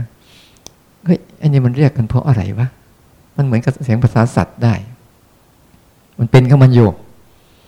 มันเรื่องธรรมดาไม่ต่างจากมดหรอกมันรู้ว่าฝนจะตกลำขนไข่หนีมันเพราะอะไรเพราะมันใช้ผัสสะรอบๆตัวมันบ่งบอกถึงลักษณะว่าจะเกิดอะไรขึ้นจิตเราเหมือนกันถ้าเรามีการไอตัวรับรู้ที่เข้มแข็งขึ้นเนี่ยไอผัสสะรอบๆตัวเนี่ยมันจะบ่งบอกถึงเหตุการณ์จะเกิดขึ้นเยอะแยะมากมายเลยแต่ถ้าใจเราไม่นิ่งพอที่จะรู้เฉยๆเนี่ยนี่คือความมหัศจรรย์ของการรู้ที่อิสระแล้วก็ดูอารมณ์ต่างๆได้ชัดเจนมันจะเห็นลักษณะของแต่ละอย่างของมันที่มันเป็นเลยนั้นการรู้มันและยอมรับมันตามที่มันเป็นเนี่ยมันจะบ่งบอกอะไรให้เราได้ละเอียดเราลดการจัดการได้มากที่สุดลดการจัดการกับมันและยอมรับให้มันเป็นให้มันแสดงได้เยอะที่สุดนะแต่อย่าไปทำตามมันไม่ใช่โอ้ฉันอยากก็รู้เราอยากก็ทำไงล่ะเอาตามสักหน่อยเพื่อให้มันหายอันนี้ไม่ได้เรื่องอันนี้ไม่ได้รู้ลักษณะอยากแล้วมันบีบคั้นยังไงอยากแล้วกวนกวายยังไงอยากแล้วมันกระเสือกกระสนยังไงอยากแล้วมีผลต่อจิตใจยังไง อยากแล้วเราไม่อยากเราไม่ได้ทำอะไรกับมันมีผลยังไงเพราะเราได้เรียนรู้เนี่ยก็แบบเปิดเนื้อที่เปิดพื้นที่ของสัมปชัญญะให้มันทำงานแต่เรารู้อยู่เนี่ยมันพื้นที่ของสตินะเราเรียนรู้ลักษณะของมันเยอะขึ้นมันเหมือนกึ่งคนฟุ้งซ่านนะใช่ไหมที่เราเคยว่ามันสงบพอทำงี้มันเหมือนคนฟุ้งซ่านเนาะใช่ค่ะตอนแรกไม่มั่นใจว่าเอ๊ะทำไมใจมันรู้ตรงนู้นเดี๋ยวก็แวบไปตรงนี้เดี๋ยวก็ตรงนั้นเดี๋ยวก็ตรงนี้ทำไมไม่รู้จุดหนึ่งเป็นสมาธิแน่วแน่ ตอนแรกคิดอย่างนั้นจริงๆค่ะแล้วทีนี้พระอาจารย์มาไขบอกว่าเนี่ยคือความรู้สึกตัวทั่วพร้อมค่ะก็เข้าใจแล้วตอนแรกที่มาที่วันแรกที่บอกว่าสงสัยว่าคนรู้แจ้งคืออะไรเนี่ยค่ะพระอาจารย์ก็อธิบายแล้วก็ชัดเจนแล้วค่ะอย่างพระอาจารย์กสิณบอกว่าทำไปเลยมีอะไรทำไม่ได้ใช่โยมก็คิดอย่างนั้นแหละค่ะอย่างมากที่สุดมันไม่เห็นต้องกลัวอะไรอย่างมากก็แค่ตายอ่ะจริงๆถ้าทำแล้วไม่เบียดเบียนใครแล้วตอนนี้บอกให้อาบน้ำอาบเปล่าวันที่อาจารย์สั่งนะคะไม่อาบแต่ว่าวันนี้อาบค่ะเกรงใจเพื่อนค่ะ บอกตรงๆว่าขัด okay. ขัดอยู่ค่ะแต่ว่าไม่เป็นไรแต่ทุกวันอาบวันละครั้งใช่ค่ะโมทนาได้กลิ่นชัดเจน นั่นแหละก็เอาสุภา สุภาที่เกิดขึ้นโอเคไม่เป็นไรแล้วเอามาจบละเดี๋ยวค่อยว่ากันนะเอาเดี๋ยวจะเอาแค่นี้ก่อนนะพอดีหมดเวลาแล้วอ๋อหาหน้าที่อาตมานี่ได้แต่บอกไว้นะว่ามันแค่เป็นอุปกรณ์แค่ช่วงหนึ่งเท่านั้นเองเพื่อกระตุ้นให้การรับรู้ธรรมชาติเกิดขึ้นแล้วต่อไปนะถ้าเราเข้าใจหรือจิตมันสัมผัสจิตมันบริหารจัดการจิตมันคุ้นชินแล้วเนี่ยไม่ต้องใช้มันเป็นแค่ตัวกระตุ้นหนึ่งเท่านั้นเองที่เราใช้ทั้งสองฝากฝั่งเนี่ยเพื่อให้จิตมันหัดแยกรูปนามแต่มันเป็นแต่ต้องเข้าใจด้วยว่ามันเป็นการทำขึ้นนะต้องเข้าใจมาด้วยมันเป็นการทำขึ้นนะ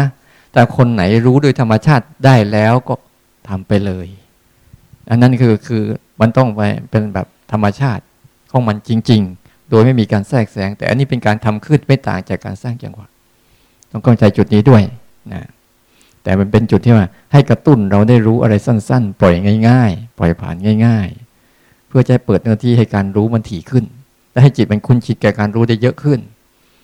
ใครสนใจเดี๋ยวไปเอาแต่บอกว่าห้ามไปสอนใคร เดี๋ยวจะเกิดลัทธิใหม่ที่อาตมาเดือดร้อน ห้ามไปสอนใครแต่ถ้าใครอยากเรียนรู้มาเรียนกับอาตมานี่ไม่ได้เดี๋ยวเปิดลัทธิใหม่แล้วยุ่งเลยเดี๋ยวก็ยิ่งเขาจะไล่ออกจากกลุ่มสายงานหลวงพ่อมหาดิเรกเสร็จเลยเนี่ยจะบอกให้เจอหลวงพ่อครั้งแรกหลวงพ่อบอกไปเอาอะไรทางกสิณเป็นไรอ้าวจบแค่นี้นะ